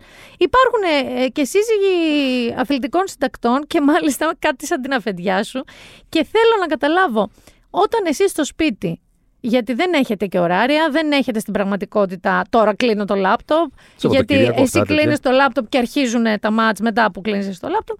Πώς είναι να ισορροπείς τη σχέση σου με τη Βάλια εν το προκειμένο; Σου δίνει πολύ μεγάλη αβάντα. Θες να την ευχαριστήσεις δημόσια γι' αυτό; Ναι, δεν έχω εννοείται. μιλήσει μαζί της. Εννοείται. Θα σου πω ποια είναι η φάση. Ε, η Βάλια δούλευε πάρα πολλά χρόνια στην εστίαση. Μμμ. Που με έναν τρόπο έκανε παρόμοια δουλειά με τη δική μου. Εννοώντας ότι δεν υπάρχει ωράριο. Και αν είσαι υπεύθυνος της φάσης και δεν δουλεύεις μία βάρδια και έχεις κάποιο Δεν κόστο. έχεις ε, ούτε κάνεις το χασμό. τηλέφωνο δεν σταματάει. Είναι ακριβώς το. Δηλαδή το αφεντικό της όταν την έπαιρνε ήταν το ίδιο όταν έπαιρνε εμένα ο Βλαχόπουλος. Πάνω κάτω. Δεν υπάρχει ώρα, δεν υπάρχει μέρα, δεν υπάρχει τίποτα. Βέβαια, ευτυχώς κατάφερε να φύγει από αυτό και να ερεμήσει και να βρει χρόνο για τον εαυτό της και πλέον νομίζω ότι είναι πολύ πιο κα- ικανοποιημένη με την Νομίζεις καθημερινότητά γιατί της. φαντάζεσαι ότι είναι, δεν την έχεις δει εδώ και Είναι κάποιες σίγουρα. μέρες; Είναι σίγουρα. ε, Κάποιες μέρες δεν την έχω δει, η αλήθεια είναι. Κοίτα, μωρέ, εντάξει, λίγη κατανόηση. Πόσα από μέρος χρόνια; Επτά. Πάμε. Ε, εντάξει. Αυτή είναι η. Κοίτα, Θε- έχω κάνει και εγώ παραχωρήσεις. Εγώ αυτό θέλω να ακούσω. Γιατί εγώ η Βάλια ξεκάθαρα για να είστε μαζί ακόμα με όλα αυτά που έχεις φορτώσει μέσα στο σπίτι σου. Κατάλαβες τι είναι από άποψη δουλειάς και από άποψη Ναι, οκ. αγώνων και συνεχών και πράγματα προκύπτουν κάθε τρεις και λίγο. Δεν είναι ότι. Α, ένα πρωταθληματάκι. Βάλια μου, Ιούλιο τελειώσαμε. Θα σου πω, έχω κάνει και εγώ εκπτώσεις. Βλέπω λιγότερο ποδόσφαιρο από ό,τι έβλεπα πριν από 7 χρόνια. Έβλεπες τύπου εσύ ήσουν από αυτούς που σόβρακο, Όταν- καναπέ, άκου, τα άκου, πάντα. άκου, άκου. Όταν. Πριν μείνουμε μαζί. Πριν μείνουμε μαζί. Ο απέναντι τείχος από τον καναπέ είχε το τζάκι στη μέση. Μια τηλεόραση αριστερά, μια τηλεόραση δεξιά. Α, Όλα τα, όλα τα δορυφορικά πάνω. έβλεπες απλά 24 ώρες το 24 ώρα. Το Σαββατοκύριακο ξεκινήσω από τις 2 το μεσημέρι και τελειώνει το βράδυ. Ωραία. Και γιατί να μην βλέπω και τι γίνεται και στο άλλο παιχνίδι; Γιατί; Γιατί να το χάνω; Γιατί; Δεν Εντάξει. έχει ενδιαφέρον πρωτάθλημα Δηλαδή, να το πει στο Λουξεμβούργο; Η Βάλια ξεκίνησε με αυτό. Ο- οκ. Οπότε οτιδήποτε τώρα είναι upgrade. Ναι, και φτάσαμε όμως στο σημείο, θα σου πω, γιατί πρέπει να τα πούμε σωστά, ότι κατάλαβα κάποια στιγμή τώρα, πρόσφατα ας πούμε, ότι μου κάνει και πάρα πολύ καλό το να τη λέω ναι σε αυτό που θέλει. Δηλαδή δεν είναι μόνο ότι το κάνω Ισορροπεί χατίρι. και εσένα στην πραγματικότητα. Ναι. Έχεις έναν λόγο, έναν άνθρωπο να σε ισορροπεί. Ναι. Που αν δεν τον είχε. Εγώ τη έχω πει, ρε παιδί μου, μου λέει θα, το βράδυ θέλω να πάμε εκεί. Είσαι κουρασμένος. Όχι, θα πηγαίνουμε όπου θέλεις. Α, είσαι πολύ καλός. Δεν θα σου λέω ποτέ όχι. Αν, αν γίνεται. Ναι, ναι, ναι. Το Σάββατο έχει τελικό κυπέλου. Όχι, θα σου πω. Καταλαβαίνεις τι θέλω να ναι, πω. ναι. Δεν είναι και Ναι, αλλά διαπραγματεύσιμο. δεν το χρησιμοποιεί σαν ε, κατάλαβες, ε, ψεύτικο επιχείρημα. Είσαι legit. Μόνο πρα- όταν πραγματικά δεν Ναι, γίνεται. το ξέρει. Τη έχω πει τώρα Σαββατοκύριακο, όχι αυτό. Θες Τελειώσαμε. να πεις λίγο στον κόσμο τι χόρεψε στο γάμο σου. Τραγούδι γάμου. Τραγούδι πρώτου χορού, πώς λέγεται. Το You Never Go Καλό. Αυτό. Θέλω λοιπόν κορίτσια. Ε, Να σου πω κάτι, συγγνώμη. Το ναι. You Never Go Καλό είναι ποδοσφαιρικό τραγούδι. Άκου να δεις κάτι. Αν βγούμε στο δρόμο και ρωτήσουμε 50 ανθρώπους, οι 48 θα σου πούνε ε, Λίβερπουλ. Ναι, συ- μισό λεπτάκι. Σαν Μιλάμε για- μήνυμα, σαν μήνυμα, σαν ουσία, ναι. Δεν είναι ποδοσφαιρικό τραγούδι. Δεν, μιλάει- έβαλες μιλάει- το Jazz the Two of Us, Δεν- όμως, ξέρω εγώ, Marvin Gaye κάτι. Μη- ένα- Έβαλες- Ένα τραγούδι για, το, για την ελπίδα, ένα μήνυμα στον σύντροφό σου ότι δεν θα Τι λέει, περπατήσεις σε ποτέ μένα τα μόνος. λες αυτά. Μόνο αλήθεια. Σε μένα Υπάρχει τα κάποιο λες συγκι- αυτά. πιο συγκινητικό μήνυμα από το You Never Go Alone. Walk on with hope in your heart. Δηλαδή, συγγνώμη. Έχεις κάτι εντυπωσιακό που θέλω να το πεις εκεί έξω. Συνήθως οι άνθρωποι που βλέπουν ατελείωτα αθλήματα, ποδόσφαιρο, Ναι, μπάσκετ ναι, ναι. κτλ. μπροστά σε μια οθόνη, τρέφονται χάλια. Τρώνε μόνο βλακίες. Ναι. Τρως μόνο κυριλέ φαγητά, μαγειρεμένα, σπιτικά. Κοίτας, σε αυτό είμαι εντάξει. Δεν τρώει, παιδιά, ο άνθρωπος αυτός. Το upgrade είναι φοβερό, εντάξει. Μα δεν τρώω junk σαν Δεν άνθρωπος. τρώω τζάνκ γιατί το βαλάκι το έχει δώσει όλο. Το έχει δώσει όλο. Μιλάμε τώρα, Ε, και εντάξει. τη χάσει, κακομίρι μου. Χτύπα ξύλο. Ε, και τη Το έχει χάσει. δώσει όλο. Στην καραντίνα εδώ, εντάξει, έκανε δύο πράγματα. Έγινε νταρίλι, πρώτον. Πάει αυτό. Ήτανε μπροστά στην οθόνη. Ε, Μιλάμε τώρα, εντάξει, πιο φύτα από ποτέ. Πιο Ναι. φύτα από ποτέ. Δεν είναι δηλαδή φτού φτού. ναι. Πρώτον αυτό και δεύτερον ήταν που μαγείρευε, μαγείρευε, δεν ήταν τίποτα τέτοιο. Τώρα το έχει ό,τι θέλεις. Τ- Τώρα έχεις στο σπίτι σου τον κοντιζά. Που φτιάξε μπέργκερ; χθε. Ωραίο. Ωραίο. Τι, ε, ε, εδώ να σου φτιάξω μπέργκερ. Ποιος είναι ο πιο συχνός λόγος καυγάδων σας, Όλα τα ζευγάρια έχουμε the fight. Στην πραγματικότητα, όλοι μας οι βασικοί καυγάδες Σωστό. είναι παραλλαγή του ίδιου καυγά. Ωραία. Ε, Ένα είναι πάντα το αίτιο. Ωραία, τον ίδιο καυγά έχουμε πάντα. Ποιος είναι; Η Βάλια έχει παράπονα από μένα για κάτι που δεν έκανα Ναι.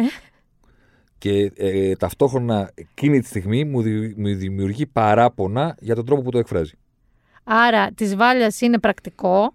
Κάτι που δεν έκανες ενώ θα έπρεπε. Ναι, Και εσένα σε ενοχλεί ο τρόπος που στο λέει ναι, αυτό. αυτό. Αυτός, Εντάξει. αυτός είναι ο the fight. Έτσι θα Αυτός σας είναι. βρούνε και τα 120, στα 120 Αυτός, να αυτός είναι, αυτός φτάσετε. είναι, αυτός είναι. τι θα κάνεις μόλις τελειώσουν οι φετινοί, η- το πρώτο μεγάλο burst αγώνων, ε, γιατί μετά έρχονται οι Ολυμπιακοί; 15 μέρες υπομονή. Υ- Υπομονή θα κάνεις. 11 Ιουλίου τελειώνει το Euro. Ναι, Έχω μέχρι τις 26 που βγαίνω άδεια 15 μέρες ακόμα. ωραία. Και έχω, όπως έχω πει σε όλους, πιστεύω ότι στην πρώτη παραλία θα μπω σαν το Mr. Μπούτια στην εκπομπή. Ουρλιάζοντας. ουρλιάζοντας. και θα γονατίσω. Κυρία, κύριε Ομπρελά μου, οι κασέτες που με απειλούν. Να σε ρωτήσω κάτι. Αυτό θα Που κάνω. δεν σε έχω ρωτήσει ποτέ. Θα, θα μπορούσες να φανταστείς τη ζωή σου μη κάνοντας αυτή τη δουλειά; Ή είσαι πια τόσο ποτισμένος. Ε, κάποια στιγμή θα βγει σε μια ρημαδοσύνταξη, στα 75 από ό,τι λέει μάλλον η Ευρωπαϊκή Ένωση Ναι, κάποια οκ. στιγμή. Με, με πι θα είσαι. Ε, Πιστεύεις ότι θα είσαι από τους αθλητικούς συντάκτες καριέρας, έτσι, γιατί δεν απλά γράφεις κάτι, κάνεις καριέρα, ε, που δεν θα ξανανοίξεις ποτέ, ίσως Λίβερπουλ μόνο έτσι, τιμή Ένεκεν, ε, ή θα συνεχίσεις, είναι κάτι που πραγματικά αγαπάς. Έχεις καταφέρει, είναι σαν το τζιπά με το Twitter. Έχεις καταφέρει να διαχωρίσεις αν πραγματικά αγαπάς τα αθλήματα ή πια έχουν ποτίσει το μεδούλι σου και there is no other option. Εντάξει, πρέπει να αγαπάς και τη δουλειά, όχι μόνο τα αθλήματα. Δηλαδή, όλα τα παιδιά σου λένε στα 20, στα 18, στα 17, είμαι τρελός για το ποδόσφαιρο, θέλω να ακούσω αυτή τη δουλειά και νομίζουν ότι η αγάπη τους για το παιχνίδι Φτάνει για να αγαπήσεις και φτάνει για να το να αγαπήσουν γράφεις, να μιλάς τη για αυτό. δουλειά που θα ναι. κάνουν. Αχα. Και όλοι φαντάζονται τον εαυτό τους στο τελικό του Μουντιάλ να περιγράφουν. Ναι, ναι, ναι. Δεν θα φτάσεις. Εντάξει, μην τα λες αυτά γιατί και το τσιπάζ δεν Ναι, θα ρε παιδί μου, έφτανε. θα φας, θα φας πολύ ξύλο. Σωστό. Θα φας πολύ ξύλο και θα κάνεις 95% πράγματα που δεν σου αρέσουν ή δεν σε ικανοποιούν Αυτό το λέω πάντα. για να φτάσεις κάπου. Βέβαια, το λέω κιόλας με την άλλη λογική σε νεότερους, γιατί έχω φτάσει στην ηλικία που μπορώ να μιλάω σε πολύ νεότερους. ότι γενικά, αν στη δουλειά σου καταφέρεις να κάνεις 80%-85% αυτό που πρέπει και ένα 15% αυτό που σου αρέσει, είσαι πάρα πολύ happy. Συμφωνούμε. Γιατί είναι πάρα πολλοί άνθρωποι εκεί έξω που κάνουν 100% κάτι που από αδιάφορο μέχρι Παναγιά μου να πάω σπίτι μου. Συμφωνούμε. συμφωνούμε. Άρα είσαι τυχερός με αυτή τη λογική. Ναι, α, τώρα στην απάντησή σου, επειδή. Στην ερώτησή σου, συγγνώμη. Δεν έκανα όλη μου τη ζωή αυτή τη δουλειά. Και έχω περάσει από διάφορα. Αλήθεια. Ναι. Νομίζω ότι έχεις γεννηθεί. Όχι, δεν έκανα όλη αυτή. Καταρχάς, να πούμε ότι και ο μπαμπάς σου έχεις όντως γεννηθεί. Μμ. Κατάλαβες τι εννοώ. Ο μπαμπάς του Θέμη, έκανα όλη μου τη ζωή. θρηλυκός αθλητικός δημοσιογράφος. Δεν έκανα όλη μου τη ζωή αυτή τη δουλειά. Δηλαδή, στη, στο- όταν το 98, στο 97-98 που ήμουνα 10, στο 96, συγγνώμη, στα 19 προς τα 20, που ανοίξαμε το πρώτο αθλητικό site της χώρας και ένα site που τότε ήταν 10 χρόνια μπροστά από την εποχή του, εγώ έγινα ο webmaster αυτού του πράγματος. Σωστό. Δεν ήμουν δημοσιογράφος. Μετά πήγα στο NGR, ασχολούμαι με τους υπολογιστές και με τη- την ανανέωση των πληροφοριών. Δεν έγραφα. Μετά τα παράτησα όλα και έγινα ηθοποιός. Θέλω λίγο να σταθούμε. Σε ευχαριστώ πάρα πολύ γι' αυτό. Ε, Θέλω να πω και μετά ξαναγύρισα στο ραδιόφωνο. Όχι, όχι, γιατί όχι, είπα. όχι. τι- και- Ναι. Ξέρεις τι είπα στον εαυτό μου. Τώρα που θα κάνεις ραδιόφωνο δεν είναι επιστροφή στην δημοσιογραφία. Είναι ράδιο, είναι κάτι άλλο. Είναι κάτι άλλο. Είναι άλλο άλλος τρόπος και ήρθε η έκφρασης. στροφή τούκου τούκου τούκου τούκου τούκου τούκου και ήρθα εδώ που είμαι Και σήμερα. γκολ. Πάμε λίγο στο ηθοποιό. Ναι. Ποια, ποια είναι ο. Δεν είναι αστείο. Ο Θέμης Κέσσαρη έχει υπάρξει ηθοποιός και τύπου με κοινό που ανέβηκε σε μια σκηνή και τον είδαν άνθρωποι. Ναι. Έτσι. Κα- Ε, κάτι που θα συνιστούσα σε όλους. Πόσους ρόλους έχεις παίξει σε αυτή τη μικρή, θα το πω, καριέρα; Ε, τ- τύπου ρε παιδί μου, παρα... ε, ξέρω εγώ, 6-7, ξέρω εγώ. Ποιος είναι αυτός που σε στιγμάτισε, Ε, είσαι- είναι πράγμα ε, δεν που ρωτάω απαντάω. όλους τους Δεν ηθοποιούς. απαντάω, δεν απαντάω. Έλα, πες μου τον έναν που σε. Που μπήκε σε, σε ένα τρυπάκι Υπάρχει μπάσκετο. απάντηση, δεν στη δίνω και να μην ξεφτυλιστώ. σε παρακαλώ. Δεν υπάρχει. Έλα, είπες, θα τα πεις όλα εδώ. Ποιος είναι ο ρόλος που στιγμάτισε το Θέμη και Έλα στο τώρα, πέρα την πλάκα θέατρο. τώρα. Πέρα την πλάκα τώρα. Ήμουνα πάρα πολύ τυχερός. Στην πρώτη χρονιά που πήγα σε μια σχολή και είπα, μια 26 ήμουν να δω πώς γίνεται αυτό το πράγμα; Βρέθηκα την επόμενη χρονιά να παίζω σε θέατρο μεγάλο στην Αθήνα, κουτουλού, κουτουλού, κουτουλού. Δηλαδή, κανένας δεν έχει δουλέψει πρώτη, φορ- πρώτη δουλειά. Σε θέατρο, σε μεγάλη παράσταση, Κατευθείαν. όχι. Ούτε καν. Ε, 500 άτομα στο θέατρο Ήβη, ε, κείμενο Δήμητρα Παπαδοπούλου, δηλαδή ευλογημένος. Όχι απλά ευλογημένος. Ευλογημένος. Δηλαδή, Δηλαδή, λέγεται, έπαιξα- συγγνώμη, κολόφαρδος λέγεται. Έπαιξα δεν θα πω κείμενο, έπαιξα ευλογημένος. κείμενο τη Δημητρούλας. Ναι. Δηλαδή, έκανα τρεις μήνες πρόβα Ήσουν με τη Δημητρούλα. καλός. Ήσουν καθόλου καλός. Καθόλου καλός ήμουνα, ναι. Και Καθόλου γιατί, καλός γιατί ήμουνα. σταμάτησες εκεί; Μπορεί να μην γιατί ήμουν τώρα πολύ δεν καλός. μιλάμε, ας πούμε, για το Ναι. φίλο μας Θέμη που ε, βραβεύεται στο φεστιβάλ Κοίτα, Βενετίας. Κοίτα, το, η μία, ο, ο ένας τρόπος να σου πω είναι ότι είναι τρομακτικά δύσκολο. Πιο δύσκολο από το. Τρομακτικά δύσκολο. Τρομακτικά δύσκολο. Το θέλει τρομερά άντρα. Και δεύτερον, ναι, μπορεί να μην ήμουν τόσο καλός. Να ήμουν τίποτα. το Δεν οποίο μπορώ- είναι κανονικό. Και να σου πω και κάτι, κατάλαβα μετά από χρόνια ότι ήμουν και πολύ κακός οντισιόν. Γιατί; Γιατί συνειδητοποίησα ότι προσπαθούσα να είμαι πάρα πολύ ευγενικός, γιατί αυτή είναι η φύση μου όταν μπαίνω σε ένα ξένο χώρο. Ναι, ισχύει. Αυτό το καταθέτω κι εγώ. Παρότι είμαι, Με μια Πολύ συστολή loud. ευγένειας. είμαι πολύ loud σαν άνθρωπος, αλλά όταν εμφανίζομαι κάπου είμαι πάρα πολύ Άρα είναι ευγενικός. πολύ κακό χαρακτηριστικό αυτό για οντισιόν. Εκεί, Πάρα εκεί και αν πολύ θέλει κακό. θράσος. Το κατάλαβα μεγαλώνοντας και λέω ρε βλάκα. Να όμως μια εναλλακτική καριέρα. Γέρους άντρες πάντα χρειάζονται στο σινεμά. Καλά, εννοείται. Γριέ γυναίκες όχι ιδιαίτερα. Εννοείται, δεν υπάρχει πρόβλημα. Κατάλαβες, είναι οι γέροι στα σβησίματά τους, με τη σοφία ζωής. Οι γυναίκες όχι ιδιαίτερα. Θέλω να πω ότι δεν θα τα ρίξω στους άλλους που δεν συνέχισε αυτή τη δουλειά. Απλώς δεν πρέπει να κάνεις υπομονή, να μην έχεις δουλειά, να πηγαίνεις οντισιό, να, να ζήσει με την απόρριψη, να κάνεις να δείχνεις. Ήμουν 27, ήμουν 28, έπρεπε να δουλέψω, χρειάζομαι λεφτά. Δηλαδή, Εντάξει, Δεν δεν, μπη- ήσουν, στρα... δεν ήσουν γεννημένος struggling artist, όχι. ναι, δεν θα πήγαινα στα 28 να δουλέψω σερβιτόρο για να, με- μέχρι να με πάρουν σε μια οντισιόν και να τρέχω όλη τη μέρα. Αντίθετα, όμως πήγαινε σε κάποια μέρη, σε κάποια βαγή ιδρύματα φανατικά που είχε σερβιτόρους. Και είχε και ανθρώπους με λουλούδια και είχε και ανθρώπους που πετάγανε Αυτή λουλούδια. είναι η πρώτη καριέρα στη ζωή μου. Γιατί με ξεφτιλίζει. Ο Θέμης λοιπόν, ο οποίος It's Coming Home και ε, You'll Never Walk Alone και Beatles και Yellow Submarine, αυτά Όλα τα αυτά. ξέρετε για το Θέμη. Μπορεί να μην ξέρατε ότι υπήρξε ηθοποιός με κείμενα Δήμητρας Παπαδοπούλου.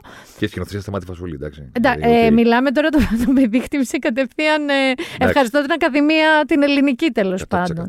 Ένα φετίχ του το οποίο αλήθεια ανάθεμα και αν μπορώ εγώ να το εξηγήσω γνωρίζοντά τον κάποια χρόνια, είναι ο Θέμης και τα μπουζούκια. Τότε. Εσύ πιστεύεις ότι αν τώρα τα μπουζούκια, Δεν τώρα που υπάρχουν μιλάμε, μπουζούκια, δεν υπάρχουν περίμενε, ζούσαν μια δεύτερη άνοιξη. Εκεί είτε λέγεται Πειραιώς είτε παραλιακή, ήταν στρωμένοι με μπουζούκι. με τόπο ονόματα, όπως παλιά. Δεν θα πήγαινες; Ναι, θα πήγαινα. Ωραία, ευχαριστώ. Άρα, ο λόγος που αυτή τη στιγμή Δεν δεν, θα πήγαινα μιλάμε. τρεις φορές εβδομάδα που πήγαινα τότε. Ήδη. Μίλησε μου για εκείνη την εποχή, λοιπόν. Ήμουν Γιατί πή... πω- δι- Ήμουνα μικρός. 19, 20. δεν, δεν είναι δικαιολογία αυτή. Όχι, Τότε θέλω να να σου θυμίσω περιγράψω τη υπήρχαν φάση και στον κόσμο. κλάμπε, υπήρχαν και άλλα. Δεν μπορούσα να περάσω καλά στα κλαμπ. Δεν τίποτα. περνούσες καλά. Δεν γίνονταν. Δεν, ε, το ζωντανό, το ελληνικό, όλο αυτό το πράγμα που υπάρχει στα μπουζούκια και υπάρχει και μόνο στην Ελλάδα στην πραγματικότητα. Σου άρεσε, λέω, και το καλ της φάσης. Όλα μου άρεσαν. Μου άρεσε ότι το κάναμε με την παρέα μου καταρχήν. Αν η παρέα μου είχε μια κλίση και όλοι οι πέντε θέλαν να κάνουν κάτι άλλο, Να, πιθανότατα τέκνο, θα, ας πούμε. ναι, πιθανότατα θα ακολουθούσα και εκεί. Μπορεί να μην ψινόμουν τόσο, αλλά κάπως έτσι δεν πέρασαμε όλη την, την, με το Όχι, μεταφυσικό μας. ήταν μεγάλο κομμάτι. Μα ήταν ισχύει, γιατί είμαστε κοντά σχετικά στην ηλικία. Ήταν ένα μεγάλο κομμάτι. Αλλά το μεταφυσικό θέλω να πω ότι αν η παρέα σου με κάποιο τρόπο σε πήγαινε στο γήπεδο, θα γινώσουν αγιπαιδικό. Ναι, ναι, ναι, αν σε ξεκάθαρα. πήγαινε στο πλασόντα. Εδώ ρε, εσύ, άμα ο, αυτός που σε ενδιαφέρει εγκομενικά ήταν σκεϊτάς, γινόσουν σκεϊτό, Α, μπράβο. σκεϊτού, ας πούμε. Α, μπράβο. Αυτό. Δηλαδή ένας να με το πλασόντα κάτι κτλ. γίνεται. Ναι, ναι, ναι. Μίλησε Αλλά εγώ ήμουν μονόχρονος. Ήσουν και μονόχρονος και επειδή, όπως σε όλα τα πράγματα τα οποία είσαι, και αιμονικό. Δηλαδή, όταν Ναι, εννοείται. σκαλώνεις με κάτι, σκαλώνεις πάρα πολύ άσχημα. Δεν είναι ότι γενικά πηγαίνατε με την παρέα σου στα μπουζούκια, ξέρω μια φορά τη βδομάδα, κάνα Σάββατο. Είναι ότι πήγαινες και πολλές φορές και πήγαινες και είχες και φανατικ... ε, σου άρεσαν φανατικά συγκεκριμένοι. Ναι. Δεν είναι ότι πήγες generic στα Δεν είναι μπουζούκια. ωραίο να είσαι θαμώνας, παιδί μου, να μπαίνει στο μαγαζί. Δεν ξέρω, αυτό το κομμάτι σου. δεν- δεν- Ναι, φαντάζομαι. Δεν είναι ωραίο να ξέρεις του σερβιτόρου με, τα- με τον κροσό μας, ξέρουν και αυτοί. Ποια είναι η πιο αστεία και πιο α, αγρευτική ιστορία που έχεις ζήσει σε μπουζούκι; Καταρχάς, έχεις ένα κόλλημα και με κάτι περίεργο, περίμενε, γιατί όλοι φαντάζονται, ξέρω εγώ, δεν ξέρω ποιοι ήταν το Τερέμι, Πλούταρχη, Νατάση Θεοδωρίδου. Ε, είχες τεράστιο κόλλημα με τον Χριστό Κυριαζή, ο Vol People, με τον ένα Ναι, δίσκο. Ο Κυριαζής δεν ήταν στα μπουζούκια τότε. Ήταν όμως. Δεν ήταν. δεν ήταν. Ναι, Ο αλλά Κυριαζής ήτανε. ήταν στα μπουζούκια το 94-95 που είχε βγάλει το Μου θυμίζει τη μάνα μου, Ναι, που έκλαψε όλη η χώρα. ναι. Έβγαλε ένα δίσκο με 12 τραγούδια και τα 10 τραγούδια σε όλη η χώρα. Αυτό, ναι. Εμφανίστηκε εκείνη τη χρονιά, εκείνη τη σεζόν μία φορά και αυτό τέλος.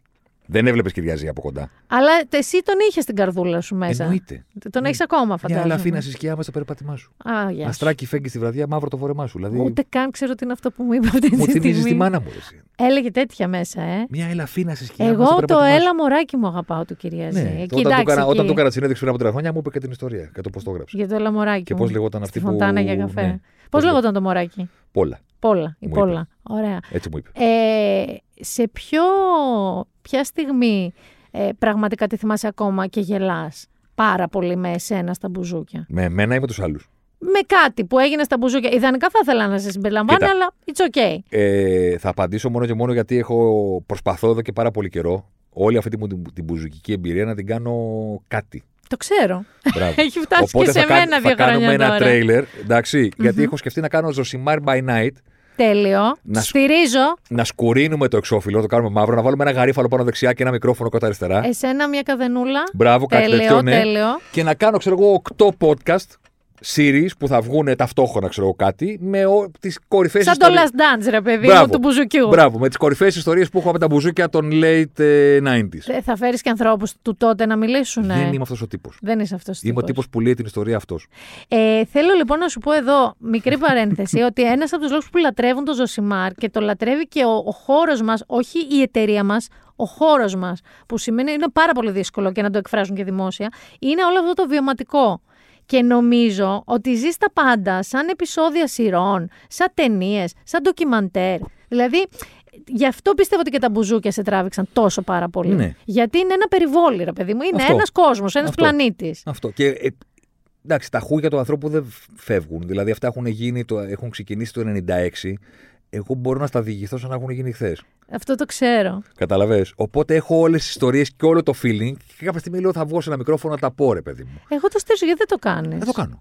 Του Α. είχα πει να μου. το τι, να μου βρουν ένα χορηγό. Μπα από τη, τη ζωή μου. έτσι. Άκου τώρα. Γιατί θες ουίσκια και τέτοια να Ναι, έχεις; δηλαδή, από τη ζωή μου, έτσι. Φιστίκια σου κάνουν άμα δεν βρούμε ουίσκια; Ό,τι θέλετε. Ό,τι θέλετε. Κάτι relatable. Θα σα πω το, το πιο ωραίο σκηνικό, γιατί έχω και τα, έχω και τα αναμνηστικά. Ήμουν αυτός ο τύπος. Τι αναμνηστικά; Τι ανα... Δεν υπάρχουν- Τις φωτογραφίες, λες, αυτές τις φανταστικές. Φωτογραφίες έχω Σαν το άπειρες. Δράκουλα άσπρο, σαν Φωτογραφίες, φωτογραφίες έχω άπειρες. Με θολά μάτια. έχω μπαγκέτες από drums. Από ποιον; Τι σημασία έχει; Έχω μπαγκέτες από Ένα drums. ντράμερ από τον Μπουζουκιόν. Ναι, ρε παιδί μου. Έχω. Θα σου πω το κορυφαίο μου κοιμήλιο, το δεύτερο κορυφαίο. Και τα δύο το θέλω. Ωραία, το δεύτερο κορυφαίο είναι το καλοκαίρι του 2000. Δεν πήγαμε διακοπές καθόλου κανένας από την παρέα.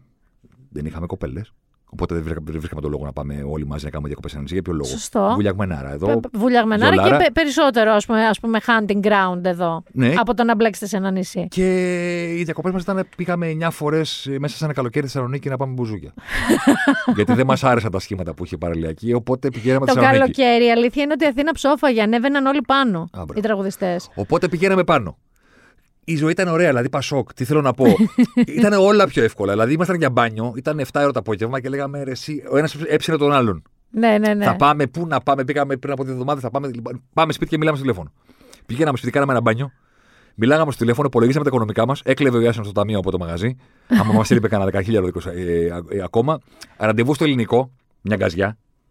Όχι τώρα σπάτα και ιστορίες. Ναι, ναι, ναι. Μια γκαζιά, ραντεβού στο ελληνικό, μπαίναμε μέσα ένα αεροπορικό για Θεσσαλονίκη. Α, Εντάξει. Ανεβαίναμε και γυρίζαμε το πρωί. Τι, α, ή, α, ή με τον 7 το πρωί ή με τον 8, ανάλογα. Οπότε είναι ο φίλος μου ο Κοσμό. Τρεις έχουμε ανέβει. Εγώ, ο Ιάσονος και ο Παύλος. Κανένας άλλος.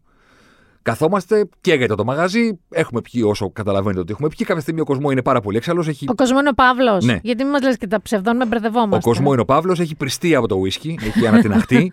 Εντάξει, και βρίζει με χιδαίε εκφράσεις στο φίλο μας τραγουδιστή, που εδώ και μισή ώρα αρνείται να του πει το τραγούδι που θέλει. Μια- μια- Και κλαίει από τα γέλια ο φίλος μας ο τραγουδιστής. Συνεχίζει ο άλλος και τον βρίζει και κάποια στιγμή κάνει έτσι και βγάζει από την τσέπη του το δορυφορικό εισιτήριο της επιστροφής.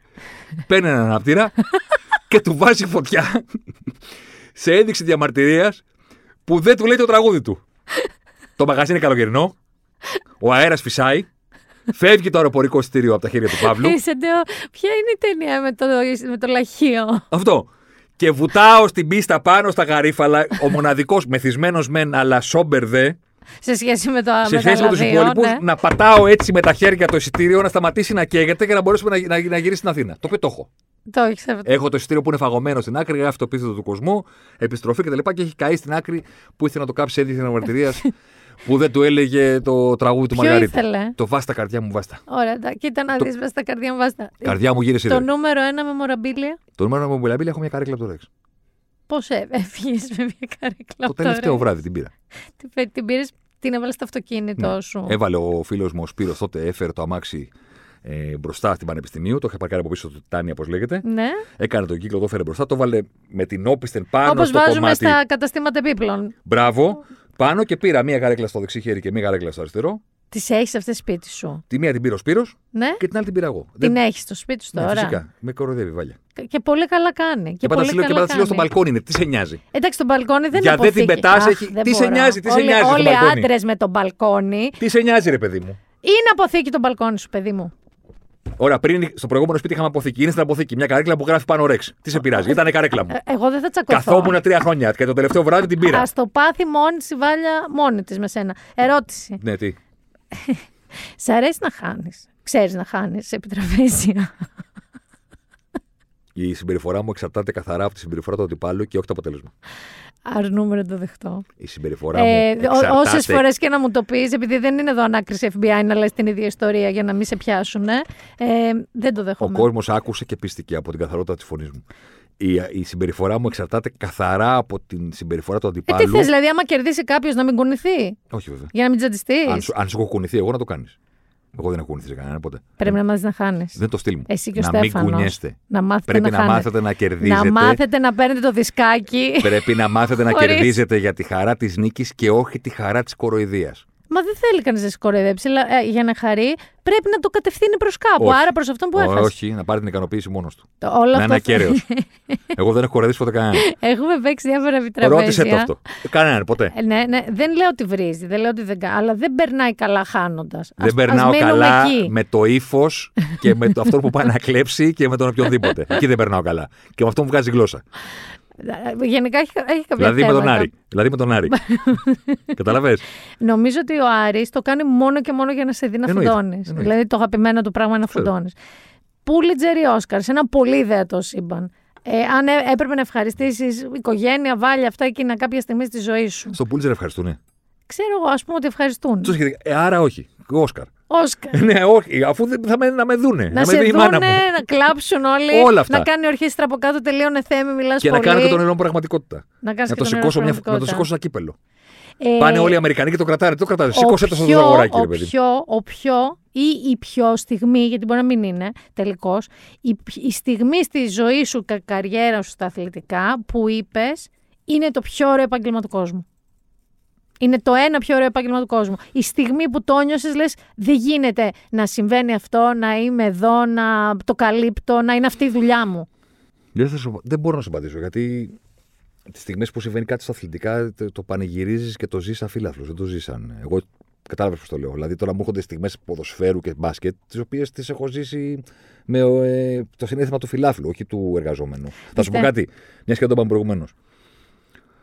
Όταν τελείωσε η ημέρα που έγινε αυτό με τον Έριξεν, Μμμ. που ήμουνα στο Σπόρ 24 τιμόνι, είχα την κεντρική σελίδα την συνταξία Βλαχόπουλο σπίτι του, Καβαλιέρα το σπίτι του. Ήμουνα εγώ όταν έσκασε αυτό, ενώ με τον Κομπιμπρέν ήμουνα σπίτι μου. Π.χ. Όταν τελείωσε όλη η φάση και φύγε, έφυγε από πάνω μας η ένταση του Ζει δεν ζει. αυτό, Ζει δεν ζει. αυτό, Ε, εμένα εκεί- εγώ εκεί έκλαψα, όχι την ώρα Συμφωνώ. που λέγανε ότι πέθανε. Από την Συμφωνώ. ανακούφιση ότι Συμφωνώ. δεν πέθανε. Συμφωνώ, γιατί έχεις το ξέσπασμα. Μετά άρχισα σιγά σιγά, ενώ συνεχιζόταν η δουλειά, γιατί δεν τελείωσε στην ανακοίνωση. Άρχισα σιγά σιγά να προσπαθώ να αξιολογήσω το πώς διαχειριστήκαμε τη συγκεκριμένη φάση από τη στιγμή που έσκασε μέχρι τη στιγμή που, Που... που καταλάγιασε με έναν Ναι. τρόπο, να το πω έτσι. Και ήταν και μια μέρα που ο κόσμος τα βάλε πολύ με τα, σοσ- με τα, με τα media, πάρα πολύ. Ε, και ξέρεις τι ήταν λίγο, θα σου πω, ήταν lose-lose. Δηλαδή τι εννοώ, γιατί και εγώ, εγώ εκεί με έπιασε το δημοσιογραφιλίκι. Ναι. Δηλαδή γιατί άκουγα και εγώ στο σπίτι, διάβαζα στα βλέπα. Twitter ότι δεν αυτό, δεν εκείνο. Και έλεγα παιδιά, ε, εάν δεν ήταν στο γήπεδο, οι, οι παίχτες του, οι συμπαίκτες του ήταν τέλειοι.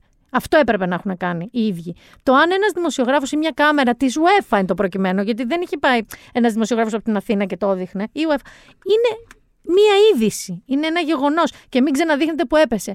Είναι κάτι που συνέβη. Ναι. Και αν κάποιος θέλει να το δει, ας το ξαναδείς. Α μην το δείξει τηλεόραση replay εκείνη τη στιγμή. Ακριβώς. Αλλά το ότι πρέπει να μπει στο σπόρ 24 γιατί κάποιος δεν είναι υποχρεωμένος να το βλέπει τηλεόραση. Ακριβώς. Και να ξέρει. Και σου λέγανε γιατί το ξαναδείχνεις. Τη στιγμή της κατάρρευσης είναι ένα σώμα πάρα πολύ μακριά. Ναι, ναι, ναι, ναι, ναι, συμφωνώ. Στο βάθος του πλάνου. Συμφωνώ. Εγώ δεν λέω κυτρινισμούς Τη να στιγμή- πάει η κάμερα να χωθεί μέσα Την την, ώρα που είχαμε το live ανοιχτό και αυτό που λέγαμε είναι ότι υπάρχει σοκ, είναι ένας άνθρωπος κάτω και δεν έχει τι αισθήσει του. Αυτό ήταν το μήνυμα που λέγαμε στον κόσμο. Αυτή ήταν η είδηση εκείνη τη στιγμή. Και αυτή, αυτό το πράγμα κράτησε για πάρα πολλή ώρα. Η, τε- η μοναδική είδηση που μπορείς να πεις είναι ότι έχει συμβεί αυτό. Ναι, ναι, δεν Δεν είχες υπάρχει κάτι κάποιο άλλο. update. Δεν υπάρχει κάτι είχε άλλο να πω. τίποτα. Δεν, κάν, δεν κάναμε δύο πράγματα. Το πρώτο είναι δεν, δεν παράξαμε καμία άλλη είδηση. Δηλαδή, τη φωτογραφία των συμπεκτών του. Τη φωτογραφία της γυναίκας του με το Σμάιχελ. Με- Όλα αυτά τα φτιάξαμε σαν περιεχόμενο να τα δει ο κόσμος αφού πήραμε την καλή είδηση. Σωστό. Δεν τα κάναμε κατά τη διάρκεια. Κατά τη διάρκεια δεν έχει κανένα νόημα από όλο αυτό το πράγμα. Πρέπει να μάθουμε τι συμβαίνει με αυτόν τον άνθρωπο. Ναι, ναι. Είχαμε βάλει μια φωτογραφία από το βίντεο κακή print screen που ήταν πάρα πολύ μακρινή, την, που είχε πέσει κάτω. Πάρα πολύ μακρινή, δεν φαίνονταν τίποτα.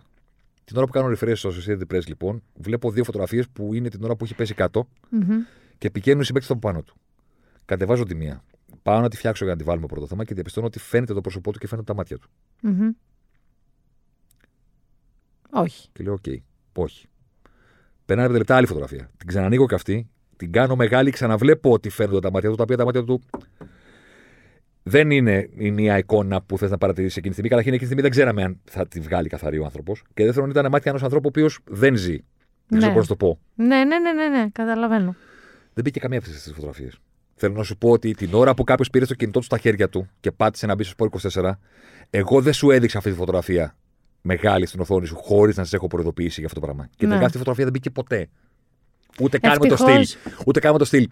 Ε, πατήστε εδώ, προσοχή Όχι, κτλ. όχι, όχι. Ούτε Δεν- στο Twitter μπήκε ποτέ να περάσει από το timeline Το σου. Sport 24 και να δεν, τη δεις. δεν είναι αυτό το site. Είναι ένας από τους λόγους που. Είναι μια νιώθω... δυσάρεστη μέρα λοιπόν, αλλά επειδή είναι πρόσφατη, εγώ θα σου πω ότι εκείνη τη μέρα γύρισα στο σπίτι μου και λέω ρε γάμο το.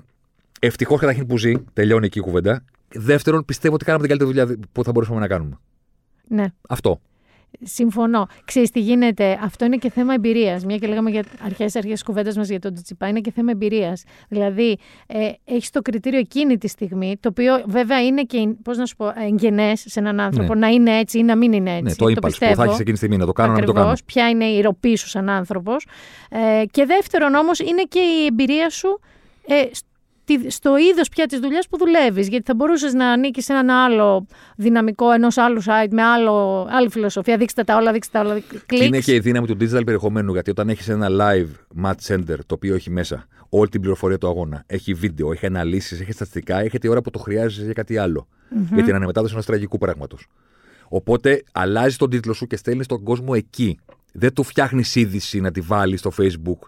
Μπείτε εδώ καινούριο η γυναίκα του, η φωτογραφία, Σωστό. οτιδήποτε. Έχω Σωστό. όλο τον κόσμο στο live και έχω όλη την πληροφορία. Το πρώτο πράγμα που πρέπει να μάθουμε είναι αν ζει και τι έχει συμβεί. Και μετά θα δούμε και τις φωτογραφίες και θα δούμε και τη γυναίκα του και θα δούμε και τις δηλώσεις κτλ. Η πρώτη είδηση που βάλαμε από τη Την στιγμή ώρα της που κατάρρευσης έπεσε. Ναι. Μ, Πέρασε για μία ώρα και το Sport 24 δεν είχε μία είδηση στη ροή του. Ήταν μόνο το live. Μόνο. Και η επόμενη είδηση που κάναμε, γιατί αυτό έπρεπε να γίνει είδηση και να προσταριστεί ξεχωριστό, ήταν η ανακοίνωση που έλεγε ότι είναι καλά και έχει πάει στο Για τη νοσοκομείο. UEFA. Ότι είναι stable και Αυτό. πήγε στο νοσοκομείο. Αυτή, αυτό θα κάνουμε είδηση. Τα υπόλοιπα όλα στο live. Την πληροφορία μας εκεί. Δεν κάνουμε κάτι ξεχωριστό. Να το Εντάξει. πουλήσουμε, να πούμε συμβαίνει αυτό. Δεν συμβαίνει αυτό, συμβαίνει κάτι άλλο. Μιλώντας για τεχνολογία και πολύ περήφανη που έχεις εξελιχθεί. Πόσα χρόνια είσαι στην αθλητική δημοσιογραφία; Πολλά περισσότερα από ότι είσαι στο ίντερνετ εσύ και οποιοδήποτε άλλος. Άκου Να τώρα, ξέρεις. επιθετικότητα χωρίς Έτσι λόγο. έπρεπε. Γιατί να θυμίσω ότι ήταν έτα μου. Προς τι τάπα; Τα- Γιατί, γιατί θα σου πω γιατί. Γιατί είμαι πιο πολλά χρόνια στο ίντερνετ από ότι είμαι στην δημοσιογραφία. Αυτό θέλω να σου πω. Η σχέση μου Ναι. καριέρας είναι με το ίντερνετ τελικά. Ο, πόσα χρόνια είσαι στο ίντερνετ; Από το 95. Εντάξει. Και ήμουνα στο πρώτο αθλητικό site το 96. Ωραία.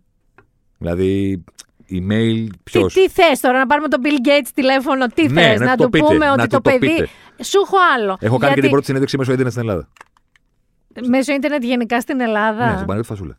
Που ήταν ο πρώτος αθλητής που είχε ίντερνετ γιατί είχε από το 80 κάτι και ήταν τρελός με την τεχνολογία. Αυτό δεν το ήξερα. Τρελός. Δεν το ήξερα. Τρελός. Σε τι του μίλησες, ICQ. 95 είναι η συνέντευξη. Για την κυριακάτικη φιλοσοφία το info, αν το θυμάσαι. Ναι, ναι, ναι. Και του έκανε συνέντευξη μέσω ίντερνετ. Είναι αυτό. Τελει- Τελειώνει εκεί. Δεν υπήρχε κάτι άλλο. Τι ίντερνετ. Τι ίντερνετ το 95, σωστά. Αυτό. Μια και λες λοιπόν ίντερνετ όμως Ναι. και τεχνολογία, θα περάσουμε στο τρίτο στάδιο και θα μιλήσουμε για τη δική σου σχέση με το δικό σου smartphone. Ακολουθεί προωθητικό μήνυμα από την Samsung Electronics Ελλάς. Σ' ακούω. Εγώ αγαπάω πάρα πολύ βίντεο φωτογραφίας στο smartphone. Ναι. Το έχω αγαπήσει ένα τσικ παραπάνω. Πάντα με κάτι καινούριο αρχίζεις και αναπτύσσεσαι κι άλλο και αγαπάς κάτι παραπάνω. Το καινούριο μου λοιπόν εμένα αντικείμενο του πόθου είναι το Samsung Galaxy S21 5G. Το οποίο εγώ το έχω βρει epic, το έχω ψάξει πια, το έχω αρκετές εβδομάδες και το ψάχνω, με φοβερές δυνατότητες σε βίντεο και φωτογραφία, για να μπορείς να κρατάς και να μοιράζεις τις στιγμές σου. Λοιπόν, εμείς αυτό το μήνα κάνουμε στην 24 Media μια φοβερή ενέργεια παρέα με τη Samsung Electronics Ελλάς και δίνουμε τρία Samsung Galaxy S21 5G δώρο. Γιατί σκεφτήκαμε ότι εντάξει, δεν περνάνε όλα εύκολα, κανείς μας βασικά δεν περνάει εύκολα. Να τα λέμε Είναι ένα ταμάμ δώρο ό,τι πρέπει.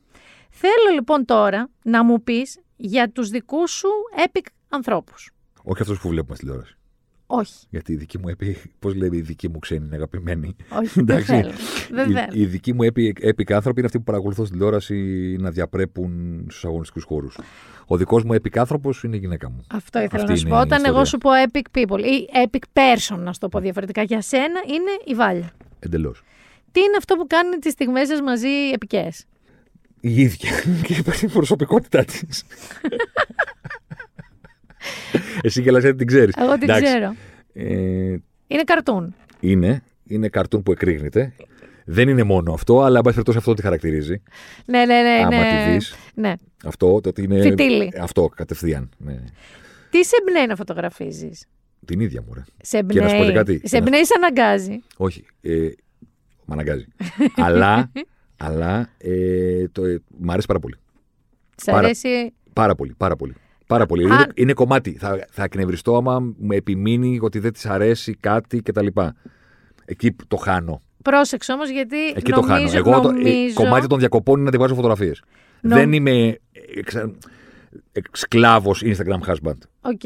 Έχω σηκώσει το χέρι και έχω πει θέλω. Θέλω. Θέλω πολύ και πήγαινε και λίγο πιο εκεί και κάνε και λίγο αυτό. Φέτος με το Samsung Galaxy S21 πιστεύεις ότι θα είναι πιο ε, το καλοκαίρι σας, οι φωτογραφίες του καλοκαιριού πιο μοναδικές; Ελπίζω σε αυτό.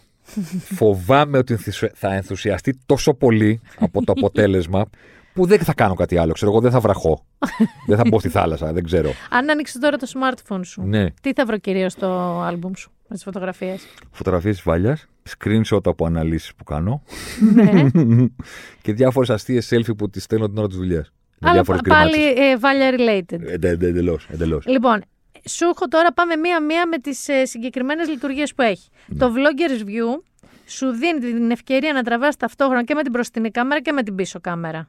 Πες ένα σκηνικό που φαντάζεσαι ότι θα σου φανεί υπερχρήσιμο αυτό. Δηλαδή να μπορείς να γυρίσεις την κάμερα σε selfie mode στον εαυτό σου και ταυτόχρονα μετά να τη γυρίσεις προς αυτόν με τον οποίο συζητάς.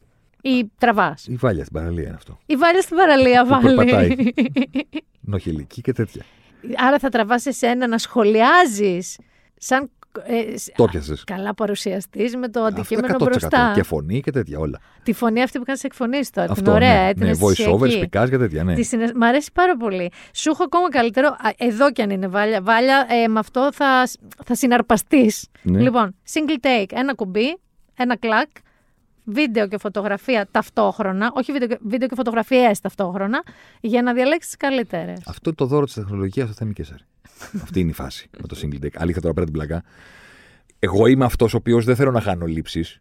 Και βγάζω και μου λέει μετά πολλές με έβγαλες. Λέω διάλεξε. Κάνε και εσύ μια δουλειά. Από το να βγάλω τρεις και να μην σ' αρέσουν, έβγαλα 15. Ναι, ενώ εγώ έχω το άλλο. Προχώρα το. Με το single take που της λες: OK, κάνε αυτό ή κάτσε εκεί και το έχω και κουνήσου λίγο για να βγούνε να κάνει μεγαλύτερη παραγωγή. Γιατί όσο λιγότερο κινείσαι, τόσο καταλαβαίνει ότι είναι το ίδιο το περιεχόμενο. Οπότε δεν παράγει τόσο πολλά. Έχει αυτό το, σμα- την εξυπνάδα, το single take. Σου λέει ότι αν κινείσαι θα παράξω πολύ περιεχόμενο από αυτό που κάνεις. Ναι, αν γιατί είσαι θα προλάβω ακίνητος, όλες τις στιγμές. Μπράβο. Σωστό. Και τη λε: Ωραία, λοιπόν, τι ήθελες; Για story, πάρτο. Τι ήθελες; Για τσιφάκι, πάρτο. Τι ήθελες; Boomerang, πάρτο. Τι ήθελες; Φωτογραφίες. Φωτογραφίες να σπρώμαυρε πάρτες. Με ένα κουμπί, ρε φίλε. Έτοιμο. αυτό. Δηλαδή αυτό, αυτό πραγματικά είναι το δώρο και στο Θέμη Κέσσερη και σε 100%. όλους τους ε, άντρες του κόσμου Και να σου πω και με κάτι. κορίτσια. Δεν με ενοχλεί που τη βγάζω φωτογραφίες. Με ενοχλεί που μετά για να διαλέξει χάρη. Δεν έχω κάνει αυτή στην παραλία, είμαι μόνος μου. Γιατί κάνει, τώρα κάνει δουλειά. Καταλαβες. Οπότε θα τι τα έχω έτοιμα, ρε παιδί μου, πάρτα. 8K βίντεο. Τι τραβάς; Τα πάντα, και να σου πω κάτι, έχω πρόβλημα. Με την- και με την τεχνολογία, αλλά και με την ευκρίνεια. Είμαι tech freak ούτως ή άλλως. Δηλαδή, ό,τι και να μου δώσεις, θα θέλω μετά από λίγο το. Το, το, το, καινούριο το παιχνίδι, καλύτερο, ναι, το εντελώς. καλύτερο. Take my money, take my money. Ναι. Ε, έχω και κάτι άλλο, το οποίο είναι αστείο, θα το πω, αλλά θα το πω, αφού ξεφτυλιστήκαμε. Βλέπω πάρα πολύ καλά. Ε, Άκου τώρα. Το ελάττωμά σας, κύριε Θέμη Κέσσερη, βλέπω πάρα πολύ Βλέπω καλά. συγκλονιστικά καλά.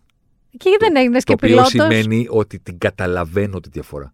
Καταλαβαίνεις αμέσως. το, το 4K, το 8K, ε; Αμέσως θα περάσω έξω από το κατάστημα και θα το πάρω χαμπάρι. Θα το δω στην οθόνη, θα το Τι δω. γεράκι είναι αυτό, ρε; Το καταλαβαίνω και με εκνευρίζει ο άνθρωπος που έχω δίπλα μου και μου λέει το ίδιο είναι.